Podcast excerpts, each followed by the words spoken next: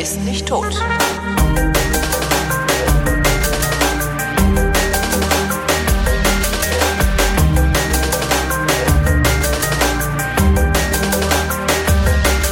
Da ist sie wieder, eine völlig neue Ausgabe der völlig neuartigen, total betonistischen, retrofuturistischen, ironisch modernen, urbanen, lehrreichen Unterhaltungsmatinee mit Tradition, die fast alle Fragen, die an fragen.vrind.de geschickt werden, blindheitsgemäß. Warum ist dieses Musik so laut?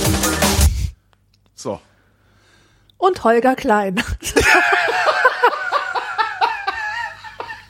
Was ist denn das? Ich habe doch hier extra. Naja.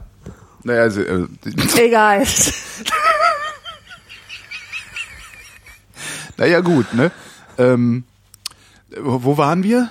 Äh, was gibt's Neues? Ich glaube, das ist der Neues? Punkt. Wir haben, wir haben sofort angefangen. Genau, wir haben sofort angefangen. Was gibt's? äh, Genau, wir machen ja am Anfang immer Smalltalk. Äh, oh, ich habe einen neuen Job und hab dafür alte gekündigt. Cool, Ne? Glückwunsch. Ja, danke. Also ab nächste Woche, nee, übernächste Woche, ab Mai sozusagen. Was denn? Übernächste Woche, ab Mai bin ich wieder Radiomoderator.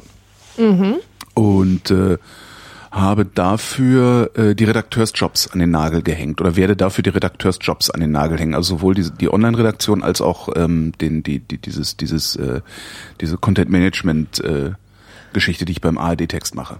Ja. Ja, herzlichen Glückwunsch. ja, danke schön. Fühlst du dich gut damit? Ich fühle mich gut damit, wenngleich ich das Ganze etwas etwas surreal noch finde, ähm, weil ich nicht damit gerechnet habe, jemals nochmal im Radio äh, das Wort er ergreifen zu dürfen. Und das kam relativ, äh, wie nennt man das? Überraschend. Das kam relativ überraschend äh, über mich. Darum kann ich mir das irgendwie gerade gar nicht so vorstellen. Und zwar so lange nicht, bis ich da wirklich stehe und Rotlicht ist und merke, oh, stimmt, ist ja doch ernst. Ja. Und musst du da eigentlich auch äh, so redaktionelle Beiträge schreiben? Naja, ich. Äh, Oder kannst ja. du so von der von der Leber weglabern? Nee, das ist schon, das ist schon richtiger Journalismus. Das ist schon richtig, gell? Ja, ja, genau. Das Mhm. ist jetzt nicht mehr Entertainment, so wie früher, also wo ich von der Leber weglabern konnte. Ähm, wobei bei, bei, bei Themen, also bei richtigen Themen, die jetzt nicht irgendwie so ein bisschen Geplänkel oder sowas waren, hatte ich auch immer ein Manuskript. Ich habe es halt nur nicht abgelesen. Also aber ein Fragenmanuskript für Interviews und so hast du ja immer. ähm, nur das wird jetzt wesentlich ernster, wesentlich strenger und mit Sicherheit auch nicht so auf auf Pointen gebürstet, wie ich das gewohnt bin oder wie ich das, wie wir das früher bei Radio Fritz gemacht haben. Da ging es ja oft darum, Spaß zu machen. ne? Und äh, jetzt geht's halt darum, ernst zu machen. Von daher ist das jetzt auch noch mal ganz neu. Ich habe das letzte oder vorletzte Woche habe ich das mal als die größte Herausforderung meines Lebens bezeichnet. Wow. Also tatsächlich kann sein, dass ich, dass ich hinterher äh, Kopf schüttle und denke, ach Gott, die kochen ja auch nur mit Wasser. Was sie höchst sehr wahrscheinlich tun. Aber äh, das ist schon was, wo ich äh, doch einen heiden Respekt vor habe. Äh, weshalb ich halt auch gesagt habe, okay, dann mache ich jetzt wirklich nur noch Sachen, bei denen ich ins Mikrofon spreche. Ähm, ja, damit ich mich dann, dann auf diesen, diesen, diesen Moderationsjob irgendwie besser konzentriere. Weil wenn ich natürlich jeden, jeden zweiten Tag oder jede zweite Woche dann raus bin und irgendwo in der Redaktion vor mich hin brokel und CMS administriere und so, dann äh, äh, ja, verliert man, glaube ich, so ein bisschen den Fokus.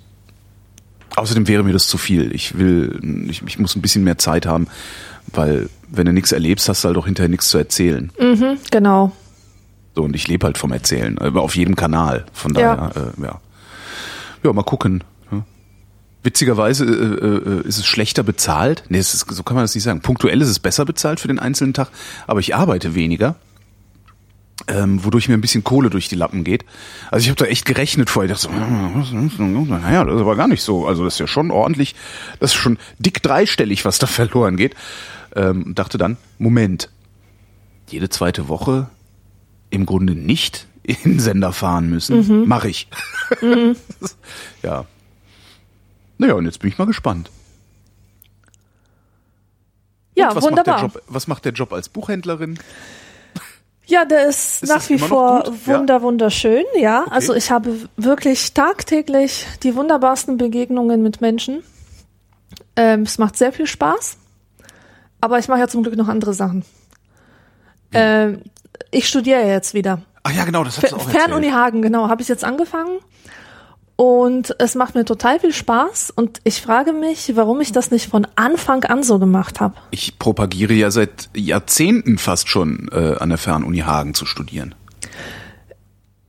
Ja, das ist wirklich, das ist das Beste. Also für Leute, die, die wirklich Spaß am Lernen haben und die auch was lernen wollen und die nicht ihre Zeit verschwenden wollen, sondern sie so effizient wie möglich nutzen möchten, Ja. ist das einfach ideal.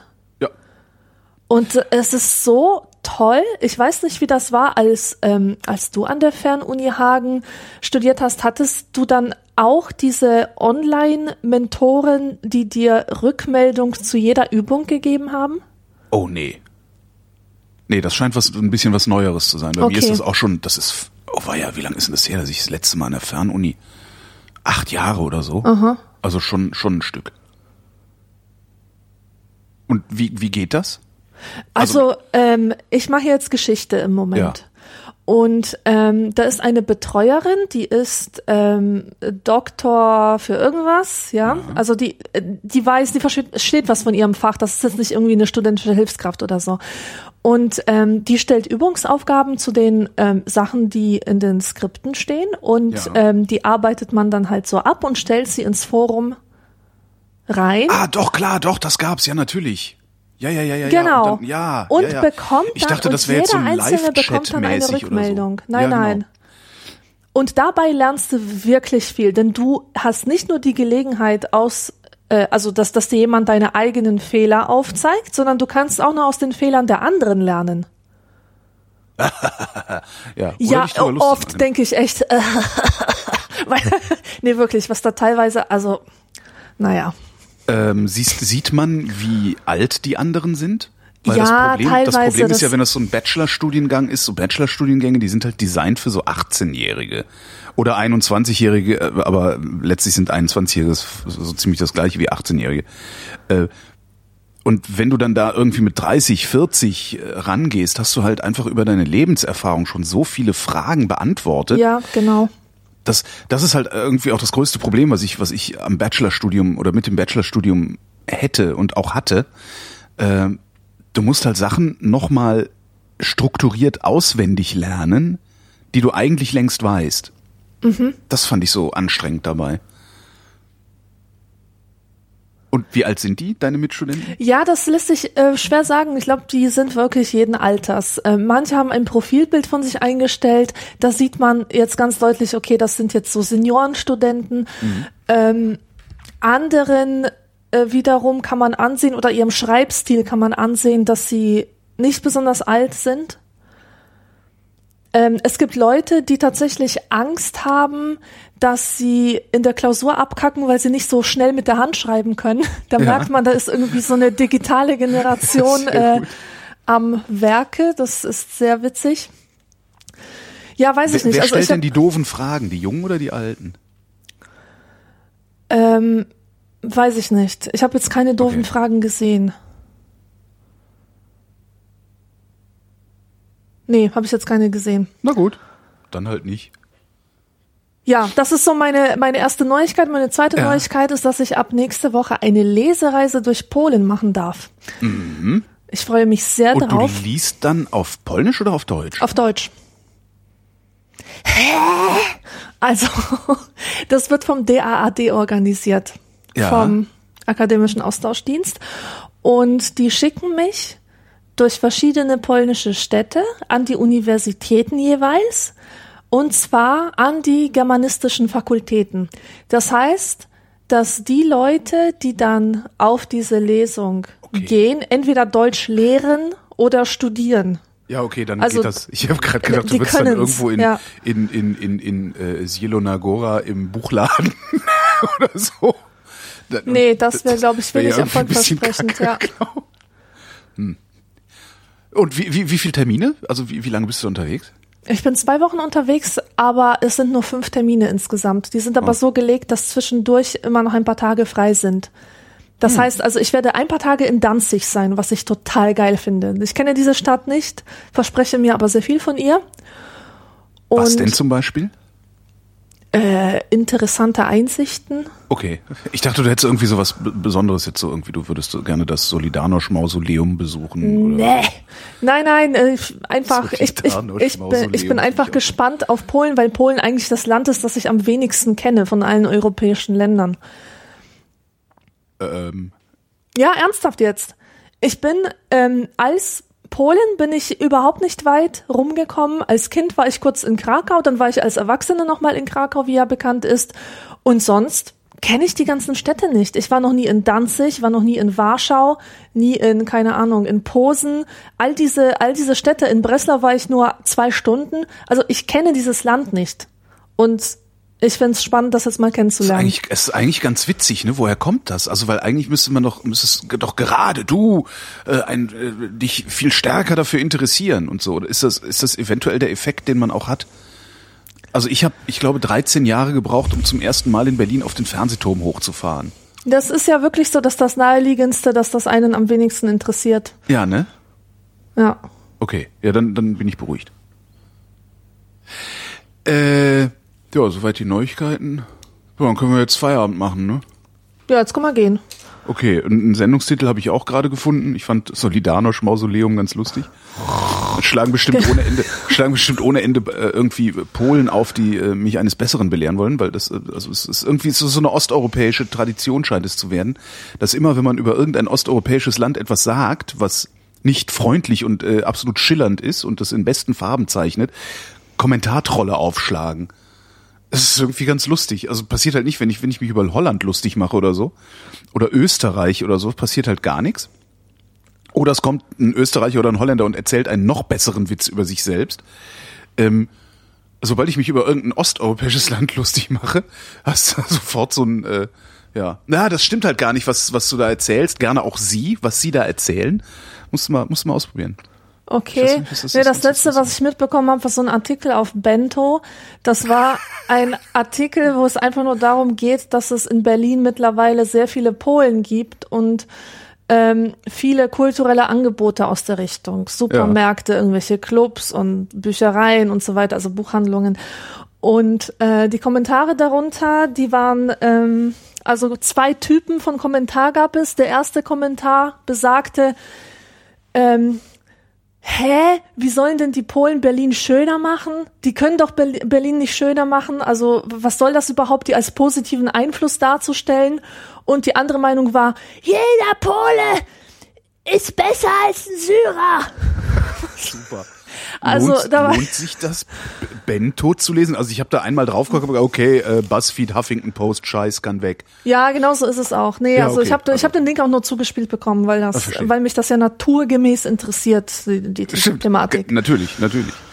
Das, äh, äh, da gab es doch noch mehr so Sachen, ne? Es gibt doch noch mehr so Angebote. Auch egal. Ich habe die nämlich alle ähm, in meinem Twitter-Feed, also in meiner Timeline, gemu dauerhaft gemutet weil ich eben auch solche Links nicht zugespielt haben will, weil ich dieses ganze komische, hektische, weißt du, das hat alles so ein Kirmes-Design, diese Webseiten. Ja, stimmt. Und ich, ich finde Kirmes halt okay, wenn ich Autoscooter fahren darf und, und gebrannte Mandeln kriege, aber ich möchte diese Kirmeskacke halt nicht im, im Internet und dann auch noch als, als Journalismus getarnt. Nee, nee. Na gut, aber dann, dann das ist doch schön, eine Bestätigung dafür zu haben, dass ich nicht auf solche Seiten zu gucken brauche, weil es sich nicht lohnt. Jetzt kommen bestimmt Leute, die Egal. Fangen wir doch einfach mal mit unseren Fragen an. Äh, ich hätte hier eine von Christoph anzubieten. Der schreibt, ein Arbeitskollege hat mir als alternativen Abendsnack oder auch mal für zwischendurch Zwieback mit Cottage Cheese empfohlen. Und das ist wirklich ziemlich lecker. Was sind eure Alternativen zum Klassiker Chips? Äh. Popcorn zum Beispiel, aber selbstgemachtes im Topf. Mhm so das richtig poppt, das macht Spaß. Und ähm, das so mit, mit Kräutern. Ähm, Popcorn mit Kräutern? Mhm. Ja. Du kannst alles Mögliche nehmen. Äh, so Tiefkühlkräuter eignen sich zum Beispiel. So ganz klein gehackte Petersilie zum Beispiel mit, mit Basilikum oder so. Thymian kann man auch nehmen. Man sprinkelt es einfach über das Popcorn, so wie du es mit Salz machen würdest. Also Salz gehört da natürlich auch noch hinein. Und ich, ansonsten esse ich gerne Nüsschen. Ja, Nüsschen sind gut, aber bloß keine Erdnüsse. Ich finde Erdnüsse sowas von langweilig. Echt? Also ich finde den Geschmack von Erdnüssen furchtbar. Ich weiß nicht warum. Außer wenn so, wenn so irgendwie noch, noch fett mach, fetter machende Knusper Chili Kruste oder sowas da drumherum ist, dann. Ja, das ist äh, geil. Ja. Überhaupt müssen die mindestens geröstet und gesalzen sein. So ähm, Erdnüsse an und für sich, die man selber aus der Schale pullen muss Weißt du, die in diesen zwei Ja, ja. Kammern sind. Die Zwei finde ich, auch- Kammernüsschen. finde ich auch total blöd. Ja, nee, also sonst, was knabber ich denn sonst? Also ich knabber eigentlich gerne Chips. Und so sehr, sehr trockene Teigwaren, also sowas wie Grissini und ähm, Rosmarincracker, also solches Zeug finde ich Mhm. ganz geil. Zumal man da dann auch immer noch mal so ein bisschen Butter beimachen kann. Und ich mag Ja, Butter sehr. sowas gerne. finde ich ja auch total lecker zu Suppen. Also, du nimmst halt eine so- Suppe und nimmst dann so einen Cracker dazu. Croton-artiges, ne? Ja. So ein bisschen, ja, ja, ja, damit wenigstens ein bisschen was zu kauen ist. Aber sonst Snacks. Hast du mal, ähm, das fand ich ganz cool, Gemüsechips. Hast du das mal probiert? Ähm, nein. Äh, Also Inwieweit ähm, Naja, ist, äh, geht's da um Gemüse? Gehobelte rote Beete. Ja, und dann Mhm. Ach so, irgendwie das, ausgebacken. Ja, das wollte ich ähm, schon ewig, will ich das selber geil. machen. Das kann man ja gut selber machen, indem man die rote Beete einfach in dünne Scheiben ähm, schneidet und sie kurz in den Backofen legt. Also auf so einer mit Öl bestrichenen Fläche. Entweder das oder einfach in eine Pfanne mit viel Fett. Geht auch. Ja. Habe ich auch schon mit Süßkartoffeln gemacht. Also das ist, das ist halt nicht, das ist halt schon was anderes, ne? Also das ist jetzt nicht irgendwie äh, der bessere Kartoffelchip für äh, nachhaltigeren Genuss oder irgend so ein Scheiß. Sondern schmeckt halt geil. So. Also schmeckt wirklich geil. Also die, das gibt's glaube ich in was ist denn das? Rote Beete und noch noch zwei andere Knollenfrüchte sind das, die die dann immer in den Tüten haben. Kann ich nur empfehlen. Macht Spaß. Macht aber auch äh, wirklich Fett. Also Chips knabbern ist halt huiuiui. Kann ich mir halt sofort auf die Hüfte schmieren. Und sonst finde ich halt, also ich bin ja eher auch so, also das Problem ist ja, wenn ich, immer wenn ich Chips esse, möchte ich gerne auch gleichzeitig Schokolade essen. Echt? Ja. Und- Krass, das passt für mich überhaupt nicht zusammen. Nee, also eher so, naja, vielleicht jetzt nicht äh, gleichzeitig das im Mund haben, das finde ich ein bisschen unangenehm Ja. dann auch. Aber immer wenn ich so Chips gegessen habe, denke ich hinterher so, boah, jetzt was Süßes wäre geil. Ja, das ist generell mit Fett so. Fett macht voll Appetit auf noch mehr Scheiße. Ja. Und dann finde ich halt gut so M&M's, also so Nüsschen mit Knusper drumherum. Das finde ich dann wieder geil. Hm. Das Schlimme ist, dass ich vor der, Se ich habe heute noch nichts gegessen. Ich, das ist keine gute Idee, was wir hier gerade Wir kommen Themenwechsel. Los. Themenwechsel. Frage von Katrin. Katrin fragt, warum hat man ständig das Gefühl, dass sich Gruppenanhäufungen immer an engen Stellen oder direkt am Ende von Rolltreppen und da auch am liebsten unten zum Quatschen aufhalten? Und warum machen die das? Ich glaube ja, dass das eine Wahrnehmungsverzerrung ist. Weil Leute machen das generell überall, also die versammeln sich überall, ja, aber natürlich fällt es nur da auf, wo es am meisten stört. Also wenn man Ja. gerade an die Rolltreppe möchte oder irgendwo durch möchte, wo ein enger Ja. Dings ist. Also das würde ich jetzt nicht als ähm, als Spezifisch, ein also, spezifisches Phänomen betrachten, ja. Denke ich auch. Also das, ähm, das Problem ist halt, also was man, was man wirklich beobachten kann, ist, sobald es enger wird, gehen Menschen langsamer.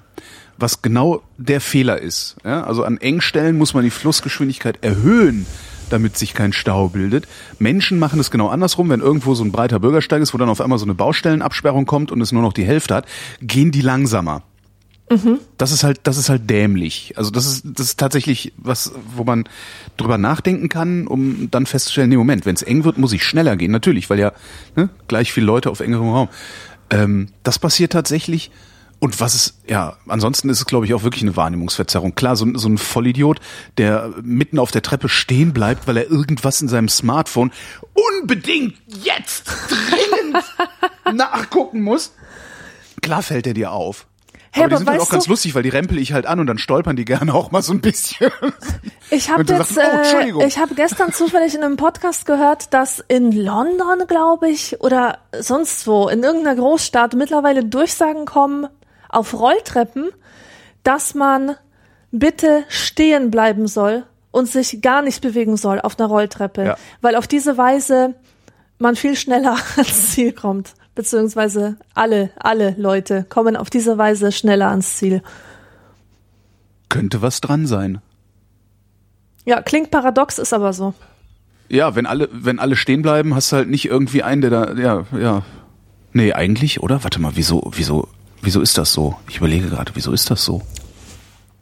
Wenn ich die Rolltreppe nicht hochlaufe oder runterlaufe, sondern stehen bleibe, Vielleicht irritiert ja derjenige, der sie ganz schnell läuft, die anderen so sehr, dass sie dann auch sich wiederum knubbeln oder so. Ich habe keine Ahnung.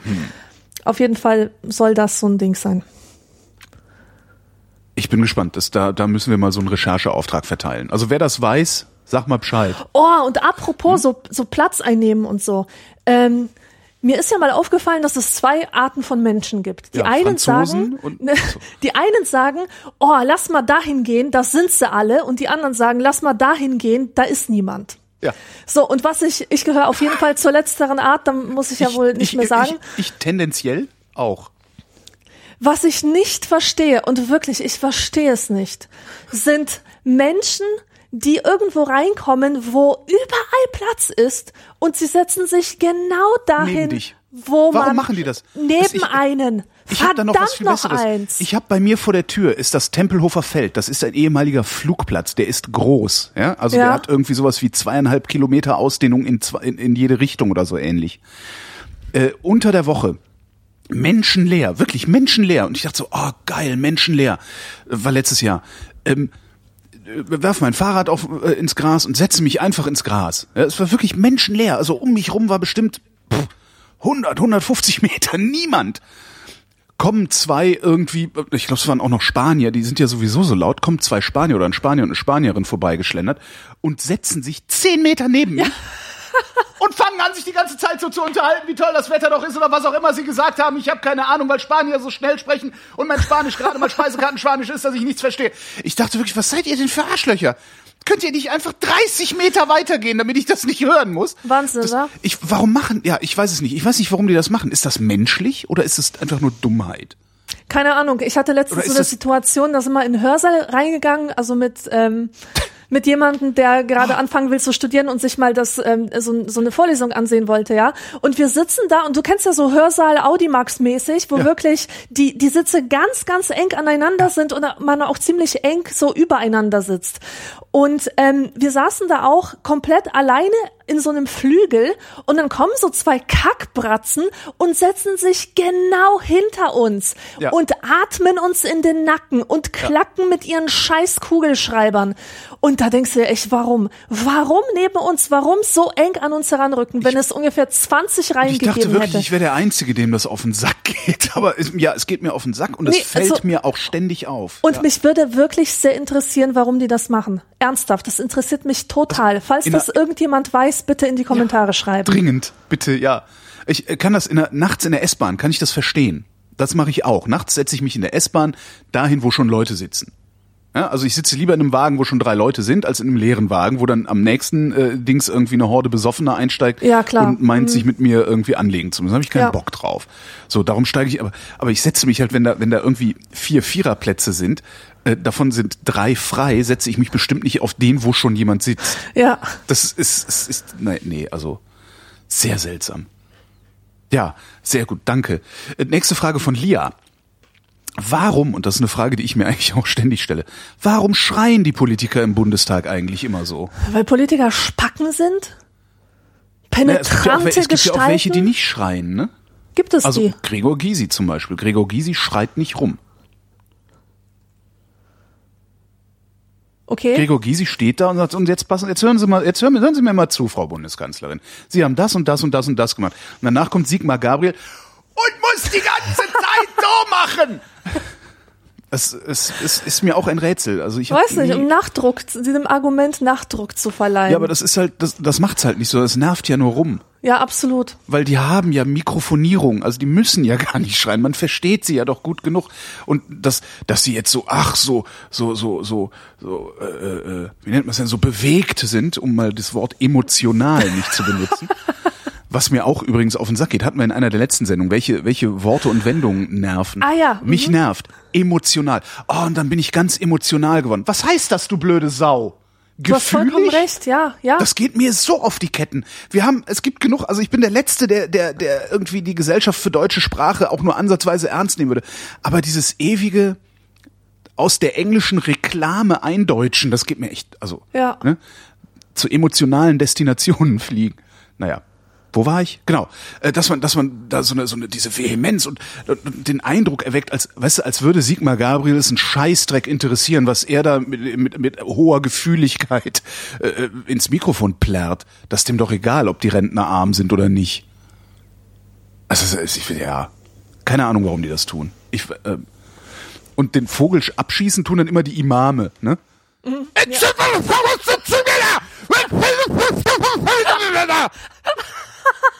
Hast, ist dir das mal aufgefallen?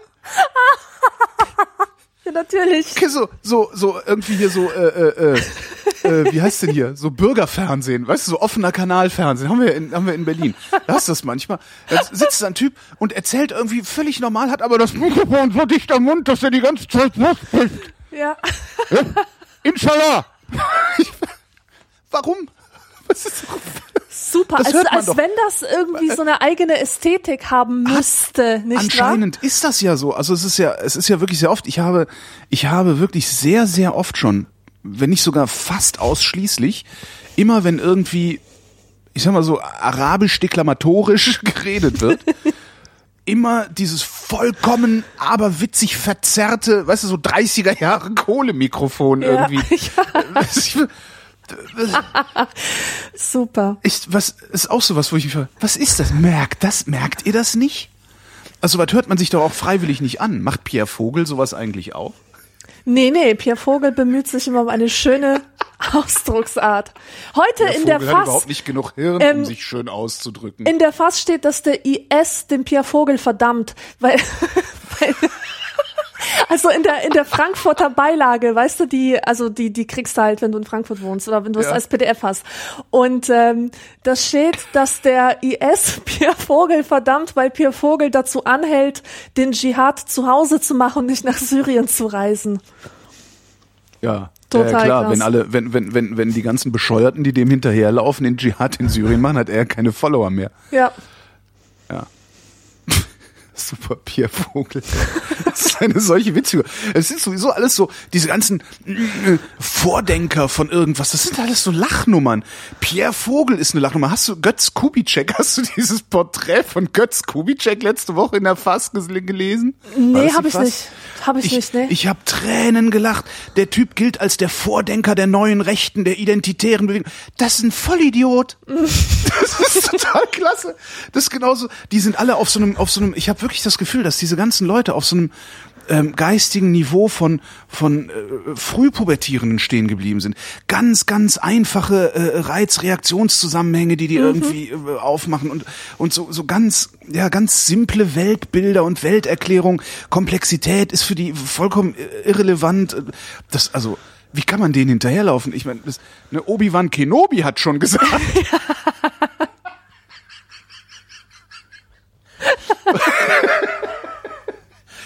äh, was hat er nochmal gesagt?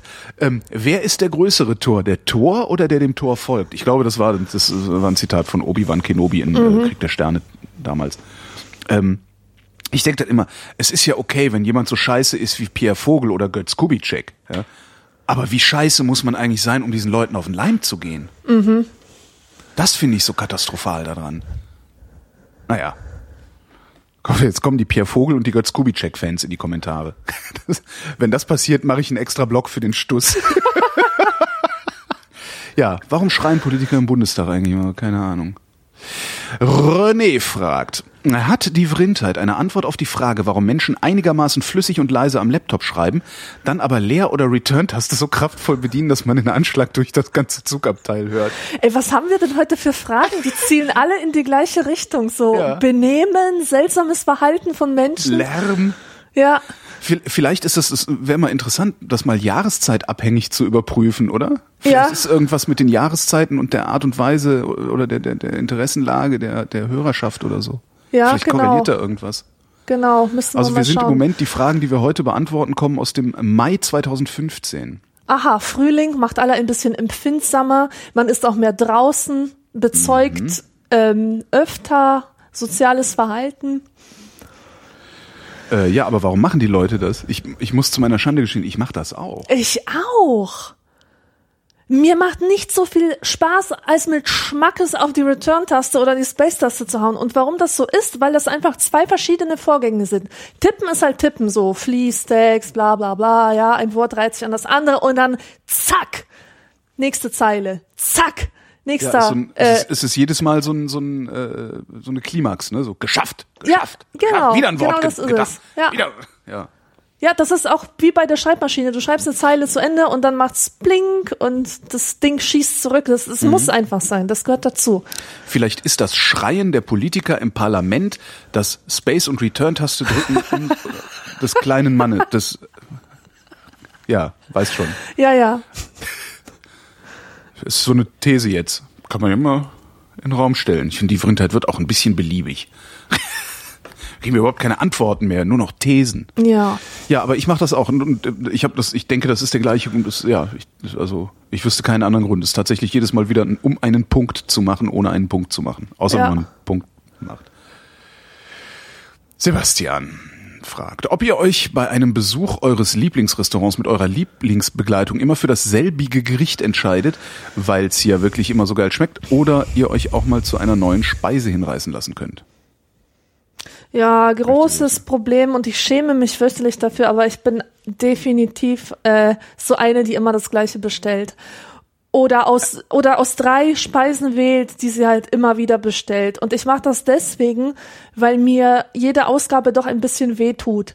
Und ähm, ich finde den Gedanken, etwas Neues zu bestellen und dann total viel dafür ge gezahlt zu haben, obwohl es mir nicht so gut schmeckt wie das, wovon ich weiß, dass es mir schmecken wird, finde ich irgendwie tendenziell schmerzhaft und deswegen bleibe ich immer beim Altbekannten. Kenne ich. Also äh, was heißt kenne ich? Kann ich nachvollziehen. Also das wäre jetzt nicht, ich mache es halt anders. Ich gehe in bestimmte Restaurants, um dort bestimmte Dinge zu essen. Wenn ich jetzt in irgendeinem Restaurant bin, wo ich noch nicht war, probiere ich alles Mögliche aus, was ich noch nicht kenne. Vor Ja. allem die Sachen, die ich wirklich nicht kenne. Also wenn da jetzt irgendwie, keine Ahnung, es gibt ja, ist ja immer, immer so exotischer Krempel, der dann irgendwie mal Einzug in, in die deutsche Küche oder in deutsche Restaurants findet. Äh, sobald ich ein Essen nicht kenne, also auch nicht weiß, was es ist, bestelle ich das. Ähm, außer beim Chinesen. da finde ich das immer, also da, da, da kann man böse Überraschungen erleben. Nee, aber wenn, wenn da irgendwie was steht, was ich nicht kenne, wo ich denke, oh, hm, habe ich noch nie gehört, das, der Name ist mir nicht geläufig oder habe ich noch nie gegessen oder so, dann bestelle ich das, um zu gucken, was es ist. Und ansonsten gehe ich halt, ich habe halt, ähm, wenn ich hier bei mir in die Pizzeria gehe, also ich habe hier so einen sehr, sehr guten äh, Italiener auf der Ecke, da bestelle ich mir die gleiche Pizza. Weil da gehe ich auch hin, um diese Pizza zu essen. Da will ich auch gar nichts anderes essen. Und Wenn du träumst tagelang von dieser Pizza. Genau, wahr? ist tatsächlich so, dass ich sage, ich, und, und das ist halt, ja genau. Das ist halt so, die, das ist halt meine, meine Lieblingsstandardpizza sozusagen. Ähm, die gehe ich dann da essen. Die, die esse ich auch, wenn ich mal woanders bin und Bock auf so eine Pizza habe, aber wenn ich in eine andere Pizzeria gehe, probiere ich in der Regel andere Sachen aus. Ähm, und das habe ich mit, mit, ja, jetzt nicht vielen, aber mit, mit den meisten Restaurants. Dass ich die wegen eines bestimmten Gerichts aufsuche und nicht um ein Restaurant aufzusuchen. Ja. Übrigens, Ansonsten- übrigens, bei uns schneit's gerade. Echt? Ja, Das ist- das ich schaue aus dem Fenster Scheiße. und kann's nicht glauben, es schneit. Das, ich kann dir sagen, das liegt daran, wir haben nicht genug Meteorologen geopfert. Mhm. Das ist einfach, wir hätten da mehr, also die Scheiterhaufen haben, Haufen haben nicht lang genug gebrannt. Das sind nämlich die modernen Hexen, die Meteorologen. Hm. Das ist doch echt unglaublich. Das kann echt nicht sein. Ich bin, vorgestern bin ich noch im T-Shirt rumgelaufen und jetzt schneit's. Das ist, Gott, Ja, vor allen Dingen bei euch da unten. Also ich war am äh, Freitag war ich in Darmstadt und da war es so brutal warm, dass ich dachte, boah, endlich, endlich wird's hier mal irgendwie Sommer. Das finde ich jetzt eigentlich sehr verblüffend. Hm. Ja. Ich sitze im Warmen, ich hab's gut. Äh, ich äh, rate übrigens jedem und jeder im Restaurant die Sachen zu bestellen, die man nicht kennt. Weil Ja. das erweitert halt den Horizont auch sehr stark. Auch oft um so Dinge wie deine Chiasamen kannst du dir unter die Vorhaut schieben, du Arschgesicht. ja, weil ist halt für einen Eimer. Äh, was ich total cool finde, ist wirklich Buffet. Buffet sollten Oh, alle. Restaurants Nee, anbieten. nee. Aber nur zum Probieren. Nein, ich meine nicht als Ah. Essen gehen, sondern einfach, dass man die Gelegenheit hat, wirklich von allem schnell mal was zu probieren. Das ist Das eine ist eine einmalige gute Sache. Idee. Ich lehne Buffet auch total ab. Aber um eine Küche kennenzulernen, zum Beispiel vietnamesisch oder so, vietnamesische Küche kenne ich jetzt nicht so gut, ja, da Hm. würde ich gerne mal alle Gerichte kurz probieren und mich dann für irgendeine Geschmacksrichtung entscheiden. Dass ich wenigstens weiß, was ist das, ja? Ja, du kannst und vor allen Dingen, ähm, wie heißt denn das beim beim Inder gibt's das doch? Thali? Heißt das Thali? Ich glaube schon, Ähm, ja. So, so, äh, das, diese, das ist halt so. diese Töpfchen, diese kleinen genau, Töpfchen. Genau, hast dann Mhm. auf einmal hast du so fünf oder sieben Töpfchen da stehen. Ähm, beim Araber habe ich das auch schon häufiger gekriegt. Äh, hast du so Töpfchen da stehen mit mit mit Zeugs und äh, Töpfchen mit Soße. Dazu gibt's noch ein bisschen Brot und äh, du hast im Grunde hast du immer nur so eine Handvoll von jedem und nicht einen ganzen Teller voll. Das finde ich auch total klasse. Ja. Ist dann so ein bisschen so wie Weinprobe oder sowas, ne? Dann könnte man, das könnten eigentlich alle machen, dass du auch, auch einfach nur mal sagst, okay, wir haben hier Pröbchen von uns, von den Soßen, die wir heute auf unserem Essen haben. Würde ja schon reichen. Einfach nur mal so einen Löffel mit Soße probieren, dann weißt du ja in etwa, wo es hingeht. Ja. Gute Idee. Gute Idee, gefällt mir. Christopher fragt, wie habt ihr, falls ihr es habt, gemerkt, dass ihr die Sache mit dem Fnord verstanden habt? Gähn.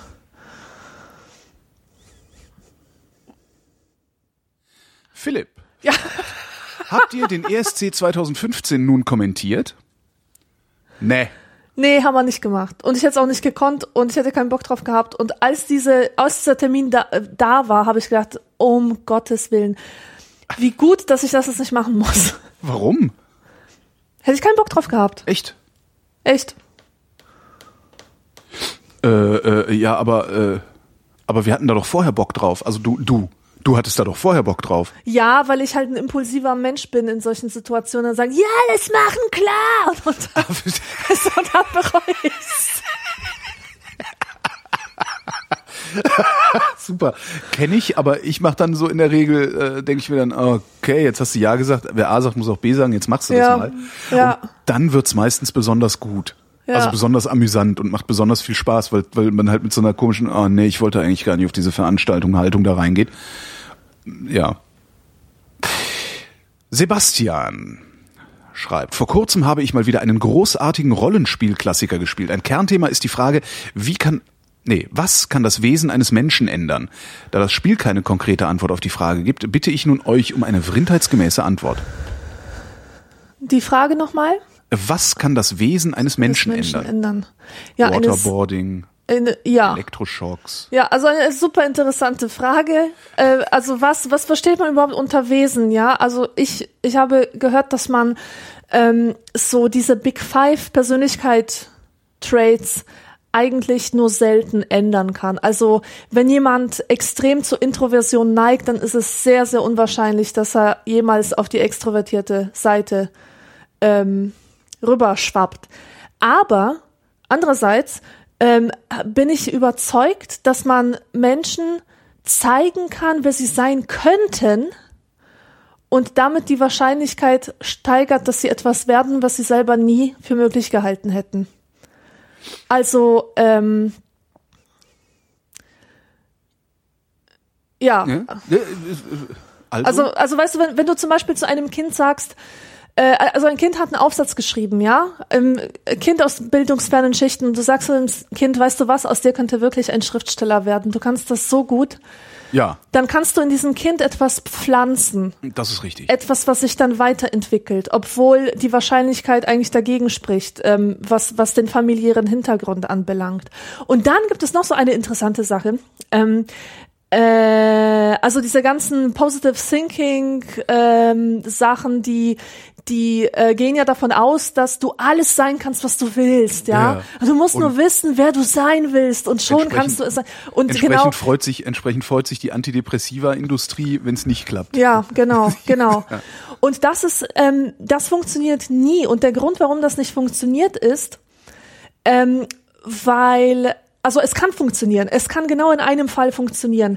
Wenn das Selbstbild, das du dir neu aufgebaut hast, dir ebenso zurückgespiegelt wird von den anderen.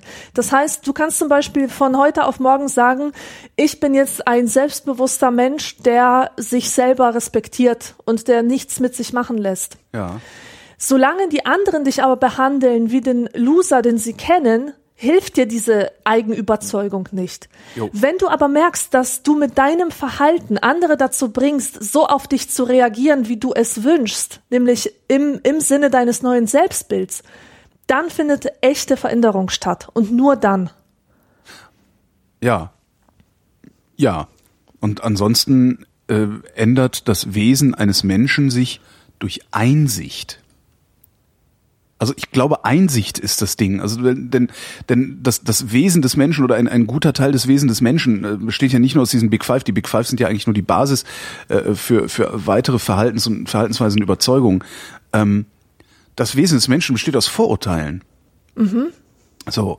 Und immer dann, wenn ich Einsicht in meine Vorurteile nehme oder in mein Vorurteil ist, das ist ja, also Vorurteile, das, der Begriff Vorurteile, entschuldige, der Begriff Vorurteile ist ja sehr belastet, weil, weil der immer negativ konnotiert und, und immer von Mensch auf Mensch äh, sich richtet, ne? Also alle Polen klauen, ähm, alle Deutschen sind Nazis. Ähm, aber ein Vorurteil ist ja eigentlich nur ähm, eine Einschätzung über eine Sache auszusprechen oder zu denken, ohne diese Sache wirklich erkannt zu haben. Ne? Also die, die, der Glaube daran, dass man etwas erkannt hätte oder so. Ähm, äh, in dem Moment aber, wo ich Einsicht äh, nehme in A, mein Vorurteil, und B, tiefere Einsicht auch in die Sache, über die ich urteile, in dem Moment ändert sich mein Wesen. Mhm. Das kannst du dir sehr gut angucken bei, ähm, es gibt so überangepasste Konvertiten, religiöse Konvertiten mhm. zum Beispiel. Ähm, äh, äh, das, dann gibt's im, im, äh, im Feminismus gibt's auch so eine so eine Ecke Männer, die einfach so überfeministisch sind, dass, dass, dass man sich eigentlich nur noch kaputt lachen kann über die Deppen. Ja, so, ja. Ne? Ähm, das, das heißt, da, da, da findet ja eine Wesensänderung statt. Ob man die jetzt gut findet oder nicht, das ist ja erstmal dahingestellt. Aber ähm, ich glaube, Einsicht hilft. Klar, mhm. wenn du dann so überangepasst bist, das, das sind halt die, die extremistischen äh, Auswüchse. Das meine ich jetzt nicht als, als Leitbild. Ne? Also Marie von Ebner-Eschenbach hat gesagt, oh. Vorurteile kann man ändern. Nee, Quatsch, Urteile kann man ändern, Vorurteile nie. Das bedeutet, also für mich bedeutet es, also ein Urteil wird ja eigentlich nur, nur dann, ähm, also du kannst nur dann ein Urteil treffen, wenn du selber eine Erfahrung machst. Jein. Ja, klar, dann kann, ja, aber du, du verwechselst ja, du triffst, du musst ja immer ein Vorurteil treffen. Dein Gehirn trifft Vorurteile. Dein ja, Gehirn ja, zieht natürlich. Kurzschlüsse, immer und stets und ständig, sonst würde es nicht funktionieren. Absolut. Aber du veränderst, du veränderst deine Urteile, beziehungsweise Vorurteile, sagen, nennen wir es mal einfach Vorurteile, ähm, nur in hiermit? Kontakt mit der Welt, Das über die richtig. du urteilst. Wie wär's hiermit? Du änderst deine Vorurteile in Urteile. Oder das, ja. Also, weil ich glaube, ich glaube, äh, Ebner Eschenbach hat dann auch eher äh, alle Polen klauen gemeint. Als da hinten steht ein rotes Auto, der Fahrer muss sehr vorsichtig Ja, sein. ja, natürlich, Das klar. Ist, äh, was ja auch nur ein Vorurteil ist. Dicke sind gemütlich. Obwohl, wie ich mich hier so sitzen sehe. ähm, ja. Nächste. Ich wüsste jetzt noch gerne, was das für ein Rollenspielklassiker war, aber okay. Daniel fragt, was haltet ihr davon, dass manch, manche Leute ihre Uhren extra falsch stellen, zum Beispiel fünf Minuten vor, weil sie behaupten, sonst immer zu spät zu kommen? Ich finde, man kann das durchaus machen, aber das hält doch nicht lange vor, oder? Ich empfehle Weil denen weil man sich einfach, weil man sich dran gewöhnt. Ja, wieso also denn? Also, Wie, wieso denn? Was denn? ich, ich sehe da keinen Grund zur Therapie. Das, ähm, Ja, weil sie bescheuert sind. Ich kenne sehr viele Menschen, die ihre zur Verfügung stehende Zeit immer falsch einschätzen. Ja, aber das ändert sich halt auch nicht dadurch, dass du die Uhr fünf Minuten früher stellst. Das bilden die sich halt ein, aber am Ende kommen sie doch zu spät. Weiß ich nicht. Also bei mir hat das schon oft funktioniert, wenn zum Beispiel die Uhr im Auto falsch ging oder so. Ähm, das muss halt halt eine Uhr sein, auf die du nicht oft schaust. Dann bist du halt froh um die fünf extra Minuten. Also du, du darfst nicht wissen, dass, dass diese Uhr falsch geht. Also ja, ich es finde, in ja dem, nichts, es ändert ja nichts an deinem Zeitmanagement. So, wenn du sagst, ich komme immer zu spät, ja, wenn ich wenn ich normalerweise um sieben Uhr äh, klingel, um sieben klingelt der Wecker.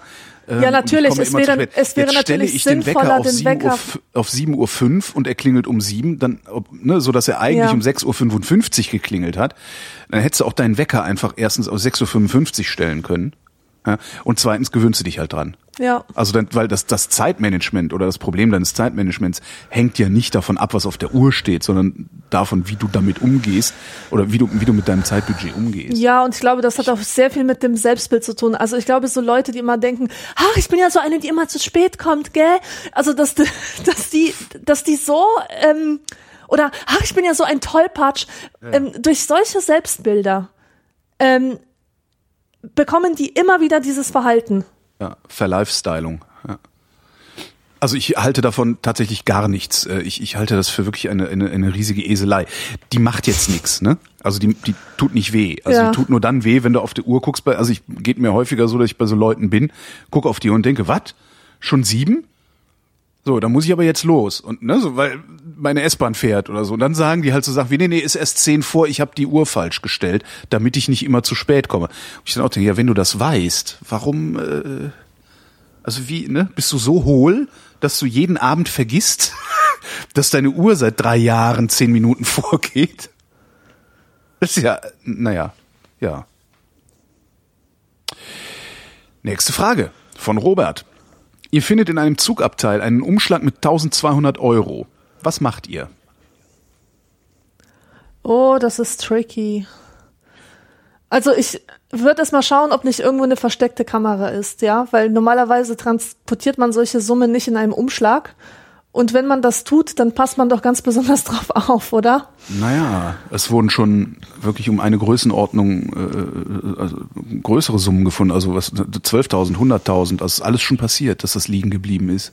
Echt? Ja.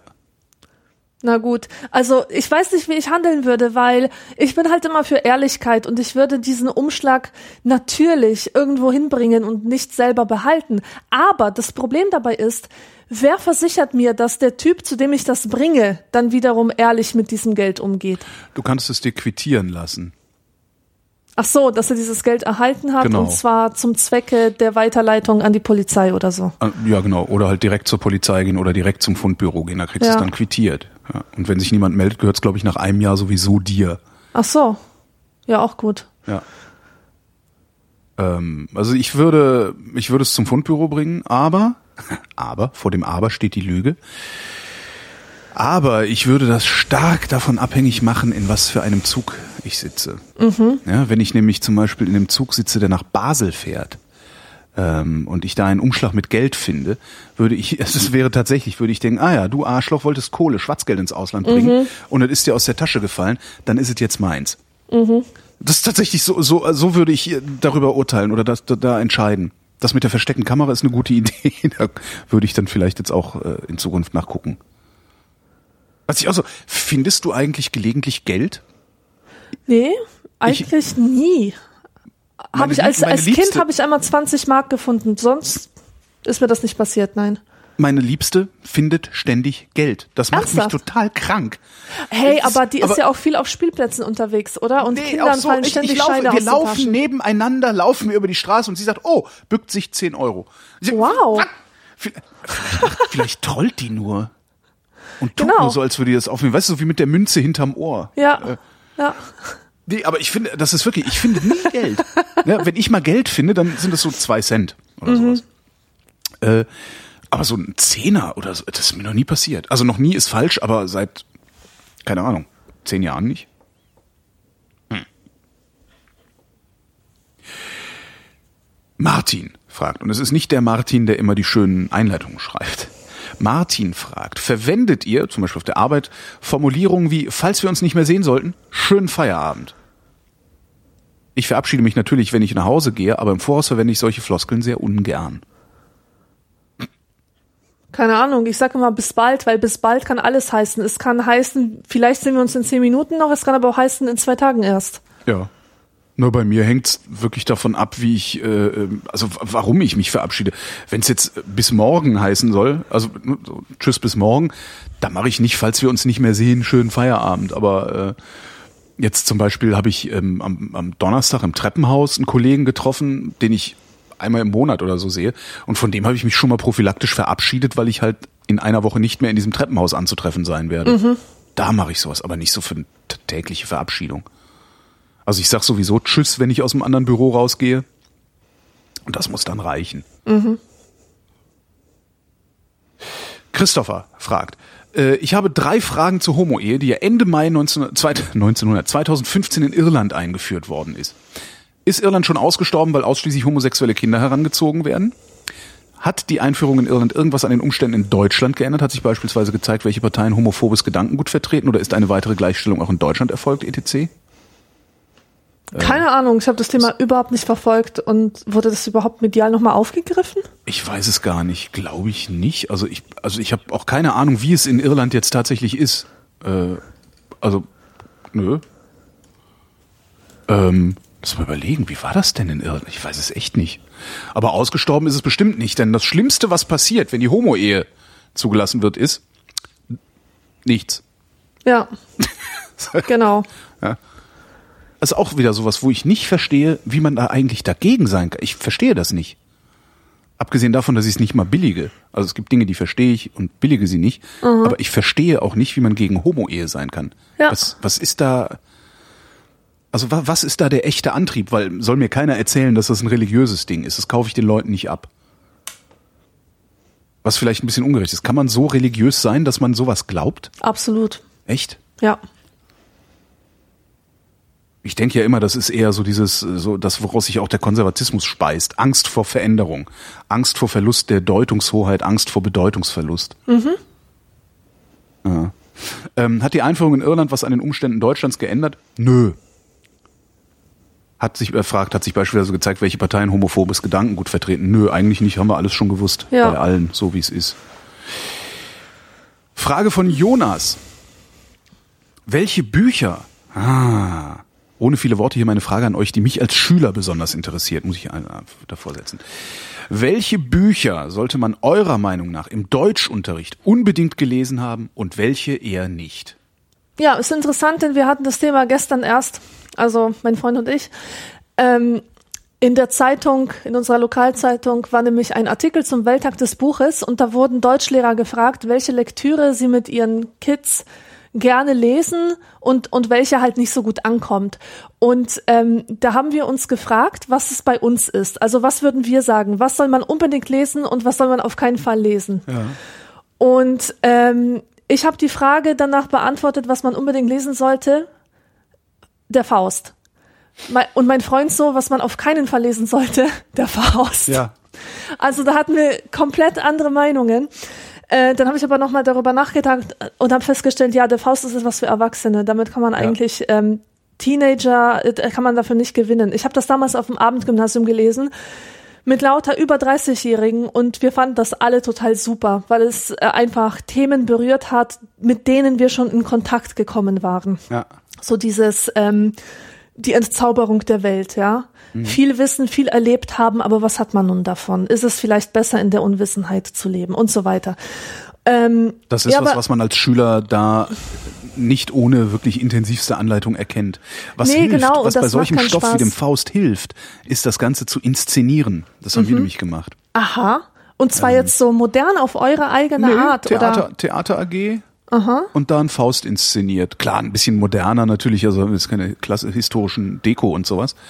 Ähm, aber halt inszeniert und dann, dann, dann irgendwann verstehst du dann auch, was, was da, was da passiert. Das war eigentlich ganz cool. Okay. Und sowas könnte man ja zum Beispiel auch im Deutschunterricht machen. Dass man sagt, wir inszenieren das jetzt. Ja, absolut. Also Wird halt dreifach besetzt. Ist ja, macht ja nichts. Das finde ich auch gut. Was ich dann, ähm, wenn es schon um Klassiker geht, ich finde Nathan der Weise ist ein unglaublich aktuelles Stück, das man immer wieder lesen kann. Da kommt diese Sache mit der Ringparabel her, wo gezeigt wird, dass es keine absolute Wahrheit in den Religionen gibt. Das finde ich angesichts der ethnischen Zusammensetzung von Klassen und der heutigen Zeit sehr wichtig. Und ich finde, das kann man auch gut vermitteln.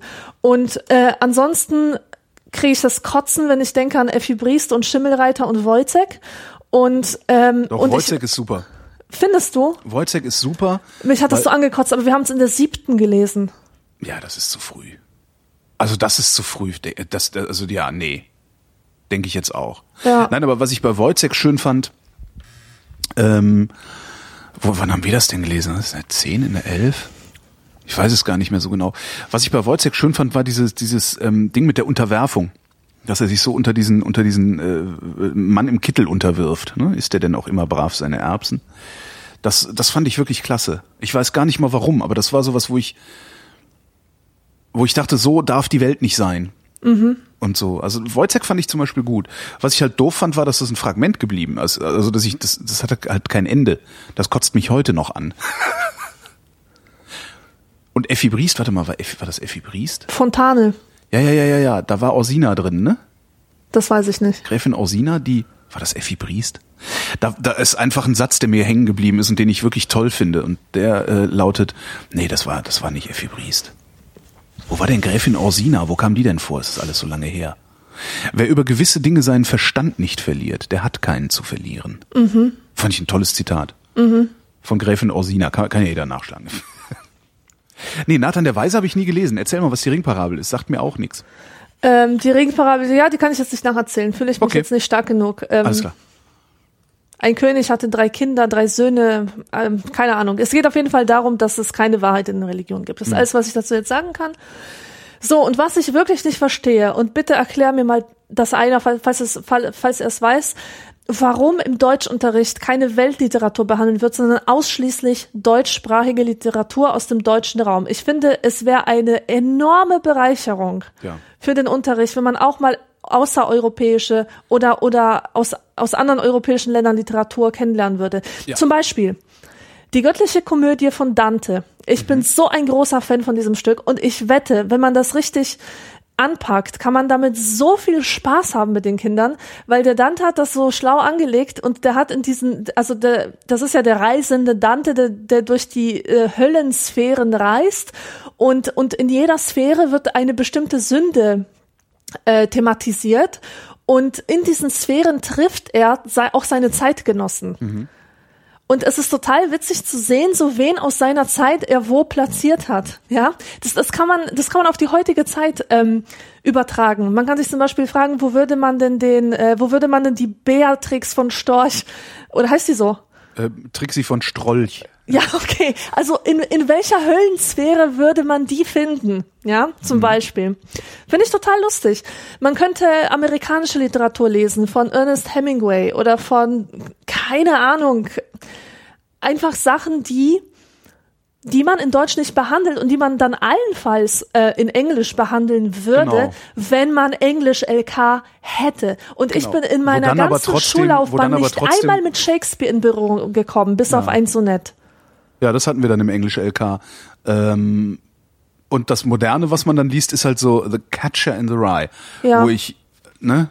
So, und wenn du dann den falschen Lehrer hast, dann geht's da halt nicht darum, äh, äh, um den Verlust der Kindheit, sondern äh, um äh, sexuelle Obsession des äh, Holden Caulfield. Ja. Äh, ist halt, ja. Ja, ich verstehe das auch nicht, aber Deutschunterricht scheint, da scheint es wirklich um deutsche, ausschließlich deutsche Klassiker zu gehen.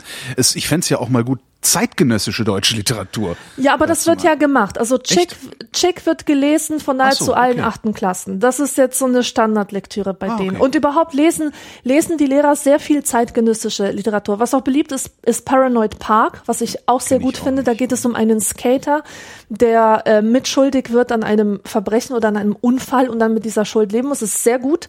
Ähm, und, und was ich ja auch finde, ich, also in der heutigen Zeit geht es, glaube ich, darum, sollte es meiner Meinung nach didaktisch darum gehen, Kinder zum Lesen zu animieren und sie nicht zu verschrecken. Das ja. heißt, denen ruhig Sachen geben, die nicht so ähm, hochgestochen, hochwertig sind oder sowas, aber dafür Spaß machen. Gregs Tagebuch ist so ein Beispiel. Die Kinder lieben das, die lesen das freiwillig, die lesen alle zehn Bände freiwillig. Und dem Gehirn ist das egal, was es liest in diesem Alter, in diesem formbaren Alter. Das mhm. heißt, du könntest die Kinder auch äh, Rückseiten von Shampooflaschen lesen lassen. Das ist alles besser, als wenn sie nichts lesen. Ja. Das heißt, man muss unbedingt äh, Thomas Mann aus dem Schulunterricht raushalten. ja, unbedingt. Weil damit schreckt man Kinder ab. Ja, ich denke ich auch. Also ich dieses, denke auch. Da kannst du halt auch gleich Fontane lesen. Ja. ja, ja, ich, ich habe dem nichts hinzuzufügen, weil ich nicht so tief in der Literatur äh, stecke oder nicht, nicht so, so viel in der Literatur unterwegs bin. Ähm, also was Alex sagt. Ja. Und wenn ich noch eine Buchempfehlung geben kann für Kinder, die, die nicht so gerne lesen. Miles and Niles, Hirnzellen im Hinterhalt. Das ist sehr witzig. Miles and Niles, Hirnzellen im Hinterhalt. Genau. Schauen wir mal. Frage von Martin. Spinnen, Insekten oder anderes Krabbelzeug in der Wohnung raustragen, gleich vor Ort zerquetschen oder einfach am Leben lassen? Ich habe früher immer so eine Haarspraydose draufgehalten. Aha. Also wenn ich um die Ohren geflogen ist, ne? Nee, ich habe einfach eine Spinne gesehen, so so eine Krabbelspinne und mein, meine erste Reaktion als Mädchen war natürlich Ii! und dann habe ich so Haarspray ähm, Flasche gegriffen, einfach draufgehalten und zugesehen, wie der Spinne schwindlig wird. wie sie sozusagen so ein bisschen anfängt zu wackeln, dann auf einem Beinchen steht und umkippt. Ähm, ja, das habe ich einmal gemacht, dann tat es mir so leid, dass ich es nie wieder getan habe. Ja, jetzt war, also, das, das, sind so die Momente, in denen wo man dann hinterher hofft, dass die Buddhisten nicht recht haben. Ja, ne? aber echt, also, weißt du, ich habe mich so geschämt, ich habe mich wirklich so geschämt und ähm, mhm. ich, ich glaube, das Beste, das ist auch das, was ich immer mache, ist äh, so Krabbelfiecher einfach aus dem Fenster zu schmeißen, genau. also auf einem Blatt Papier oder so. Ja, so mache ich das auch, außer es ist irgendwie, also das gibt halt so diese, diese weißt du, diese Eintagsfliegen, diese ganz kleinen, da ist es mir dann halt auch wurscht, da stelle ich dann auch ne, Fruchtfliegenfallen mhm. auf ja. und so. Äh, da ist es mir dann halt echt wurscht und manchmal stehe ich neben der Fruchtfliegenfalle und denke mir, aber das ist so ähm, ja, nee, ich tu die raus oder ich lasse sie leben. Wenn ich in der, in der Ecke von meinem Zimmer eine Spinne habe, die bleibt dann da, die wohnt halt da. Ja, die wohnt da, ne? Ja. Kann da ruhig halt wohnen bleiben. Klar, ja. wenn das jetzt so ein Riesending ist, also so eine sehr große, wo ich dann irgendwie denke, okay, die, wenn die irgendwie mal Bock hat, runterzukommen und mir nachts in eine Fresse zu krabbeln, dann wird's eklig. Ja. Die versuche ich rauszutun irgendwie. Mhm. Aber äh, so eine hatte ich auch noch nicht in meiner Wohnung. Dazu ist, glaube ich, viel zu. Äh, gibt's hier nicht genug Fliegen. Ja. Weil ich die ja alle mit. Na, naja. Ähm, klicke die Klick. Also ich würde sie immer am Leben lassen. Ich würde versuchen, sie immer irgendwie am Leben zu lassen, sei es in der Wohnung oder draußen. Ja. Frage von Robert. Ähm, als ich neulich mal eine Doku über das Dritte Reich sah, stieg in mir die Wut hoch, weil ähm, ich die und eigentlich alle Dokus darüber äh, wieder ihre eigentlichen Aufgabe plötzlich als eine Art Werbung für die Nazis sah. Nun meine naive Frage an euch. Wäre es nicht besser gewesen, wenigstens die Namen der damaligen Verbrecher inklusive Hitler einfach in Vergessenheit geraten zu lassen, damit irgendwann niemand mehr die Namen dieser Arschlöcher kennt? Ja, also netterweise gibt es ja die Damnatio Memoriae. Sagt ihr das was? Nee. Also den, den, den, den, die Floskel habe ich schon mal gehört, aber ich weiß nicht, was also bedeutet. Also im, im alten Rom war das eine Maßnahme, ähm, Herrscher oder irgendwelche anderen Leute, die die sich nicht gerade mit Ruhm bekleckert hat, hatten, ähm, zu, zu verdammen oder zu bestrafen. Ah, Damnatio, aus dem Gedächtnis zu Aus dem zu Gedächtnis ah, zu, tilgen. tilgen, ganz genau. Das heißt, aus allen geschichtlichen Annalen wurden sie entfernt, ihre Denkmäler wurden zerstört, ihre Bildnisse überall. Alle ähm, äußeren Erscheinungsformen dieser dieser Leute wurden sozusagen getilgt, aber man sollte durchaus die Spuren der Tilgung sehen. Das heißt, es ging nicht wirklich darum, äh, sie so auszulöschen, dass, dass sie einfach ähm, hätten nie gewesen sein können, sondern Aha. es ging sie darum zu zeigen. dürfen. Genau, also ah. es, es, es, nee, es ging eigentlich darum zu zeigen, da gab es jemanden, aber wir haben den weggemacht, weil der nämlich falsch gehandelt hat. Ja. Und äh, es ging nie darum, wirklich so zu tun, als, als hätte es ihn nie gegeben, sondern äh, in also das ist so erinnertes Vergessen, könnte man das nennen. Ja. Erinnerndes Vergessen. Er, erinnerndes ähm. Vergessen oder äh, Vergessen an das, man sollte sich an das Vergessen erinnern, nicht aber an ähm, also in, in Ruhm, in rühmender Absicht an den Menschen selbst, genau. Aber wir, wir, wir leben in anderen Zeiten. Ne? Ja, ja, wir, heute, also, nee, das ist mir nur mich eingefallen. An Hitler erinnere und nicht gerade Gehirn amputiert bin, dann erinnere ich mich natürlich an die Verbrechen, die die ja. Deutschen begangen haben. Äh, also ich, ich glaube, dass es ähm, äh, weil auch wahrscheinlich die Trennung, die früher gab es wahrscheinlich auch eine viel stärkere Trennung zwischen Volk und Herrscher. Ähm, heute, heute werden wir ja von unseresgleichen beherrscht. Das heißt, also ich, ich, ich bin dafür verantwortlich, also ich bin immer dafür verantwortlich, was meine Regierung macht. Ja? Weil ich sie gewählt habe. Also ich habe sie legitimiert. Und das haben die Deutschen im Übrigen auch mit Hitler gemacht. Ähm, der sich dann verhalten hat wie Orban irgendwann und gedacht hat, okay, ich habe die Mehrheit, dann kann ich jetzt machen, was ich will und muss keinen demokratischen Prozess mehr äh, laufen. Also ey, fieser Hitler-Vergleich ist auch nicht gut. Ja, ich verstehe aber diesen Hitler-Vergleich zurück, aber der Mechanismus ist halt äh, ähnlich.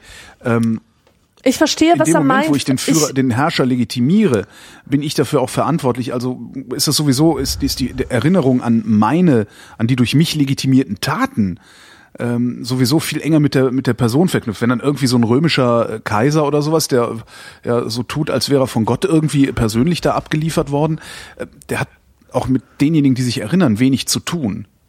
Das heißt, es ist, ist jetzt so eine billige These von mir. Äh, es wahrscheinlich war es für den Römer einfacher, sich an Taten zu erinnern, die nicht, die, die unabhängig von der Person stattgefunden haben. Kann das sein? Habe ich mich überhaupt klar ausgedrückt? We weiß ich nicht. Keine Ahnung. Keine Ahnung. Ich habe die ganze Zeit dran gedacht, was ich eigentlich sagen wollte. Und Na, zwar das wollte ich nett. sagen, was, was der, ja, genau.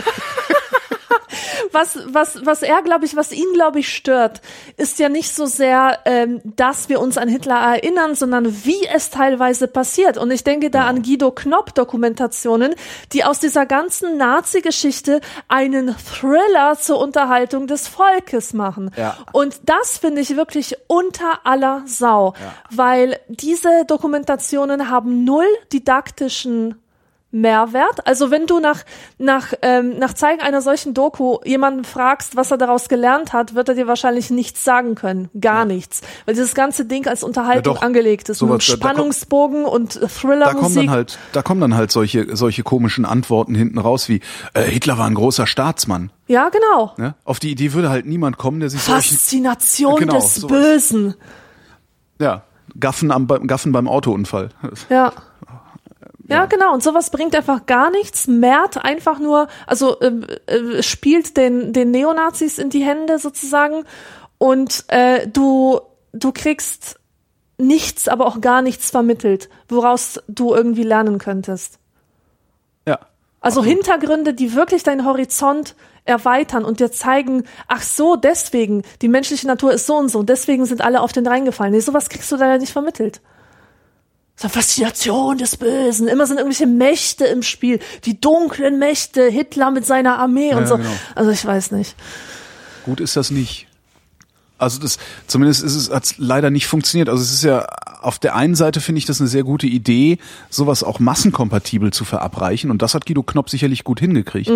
Was er aber dann nicht geschafft hat, ist, ähm, die Masse oder dann, dann der Masse, als er ihre Aufmerksamkeit hatte, die Geschichte richtig zu erzählen oder die Geschichte richtig einzuordnen. Dann hast du, dann steht er immer so präsidial irgendwie vor den Sendungen, macht so seine eigenen Anmoderationen und erzählt, wie schlimm und bla.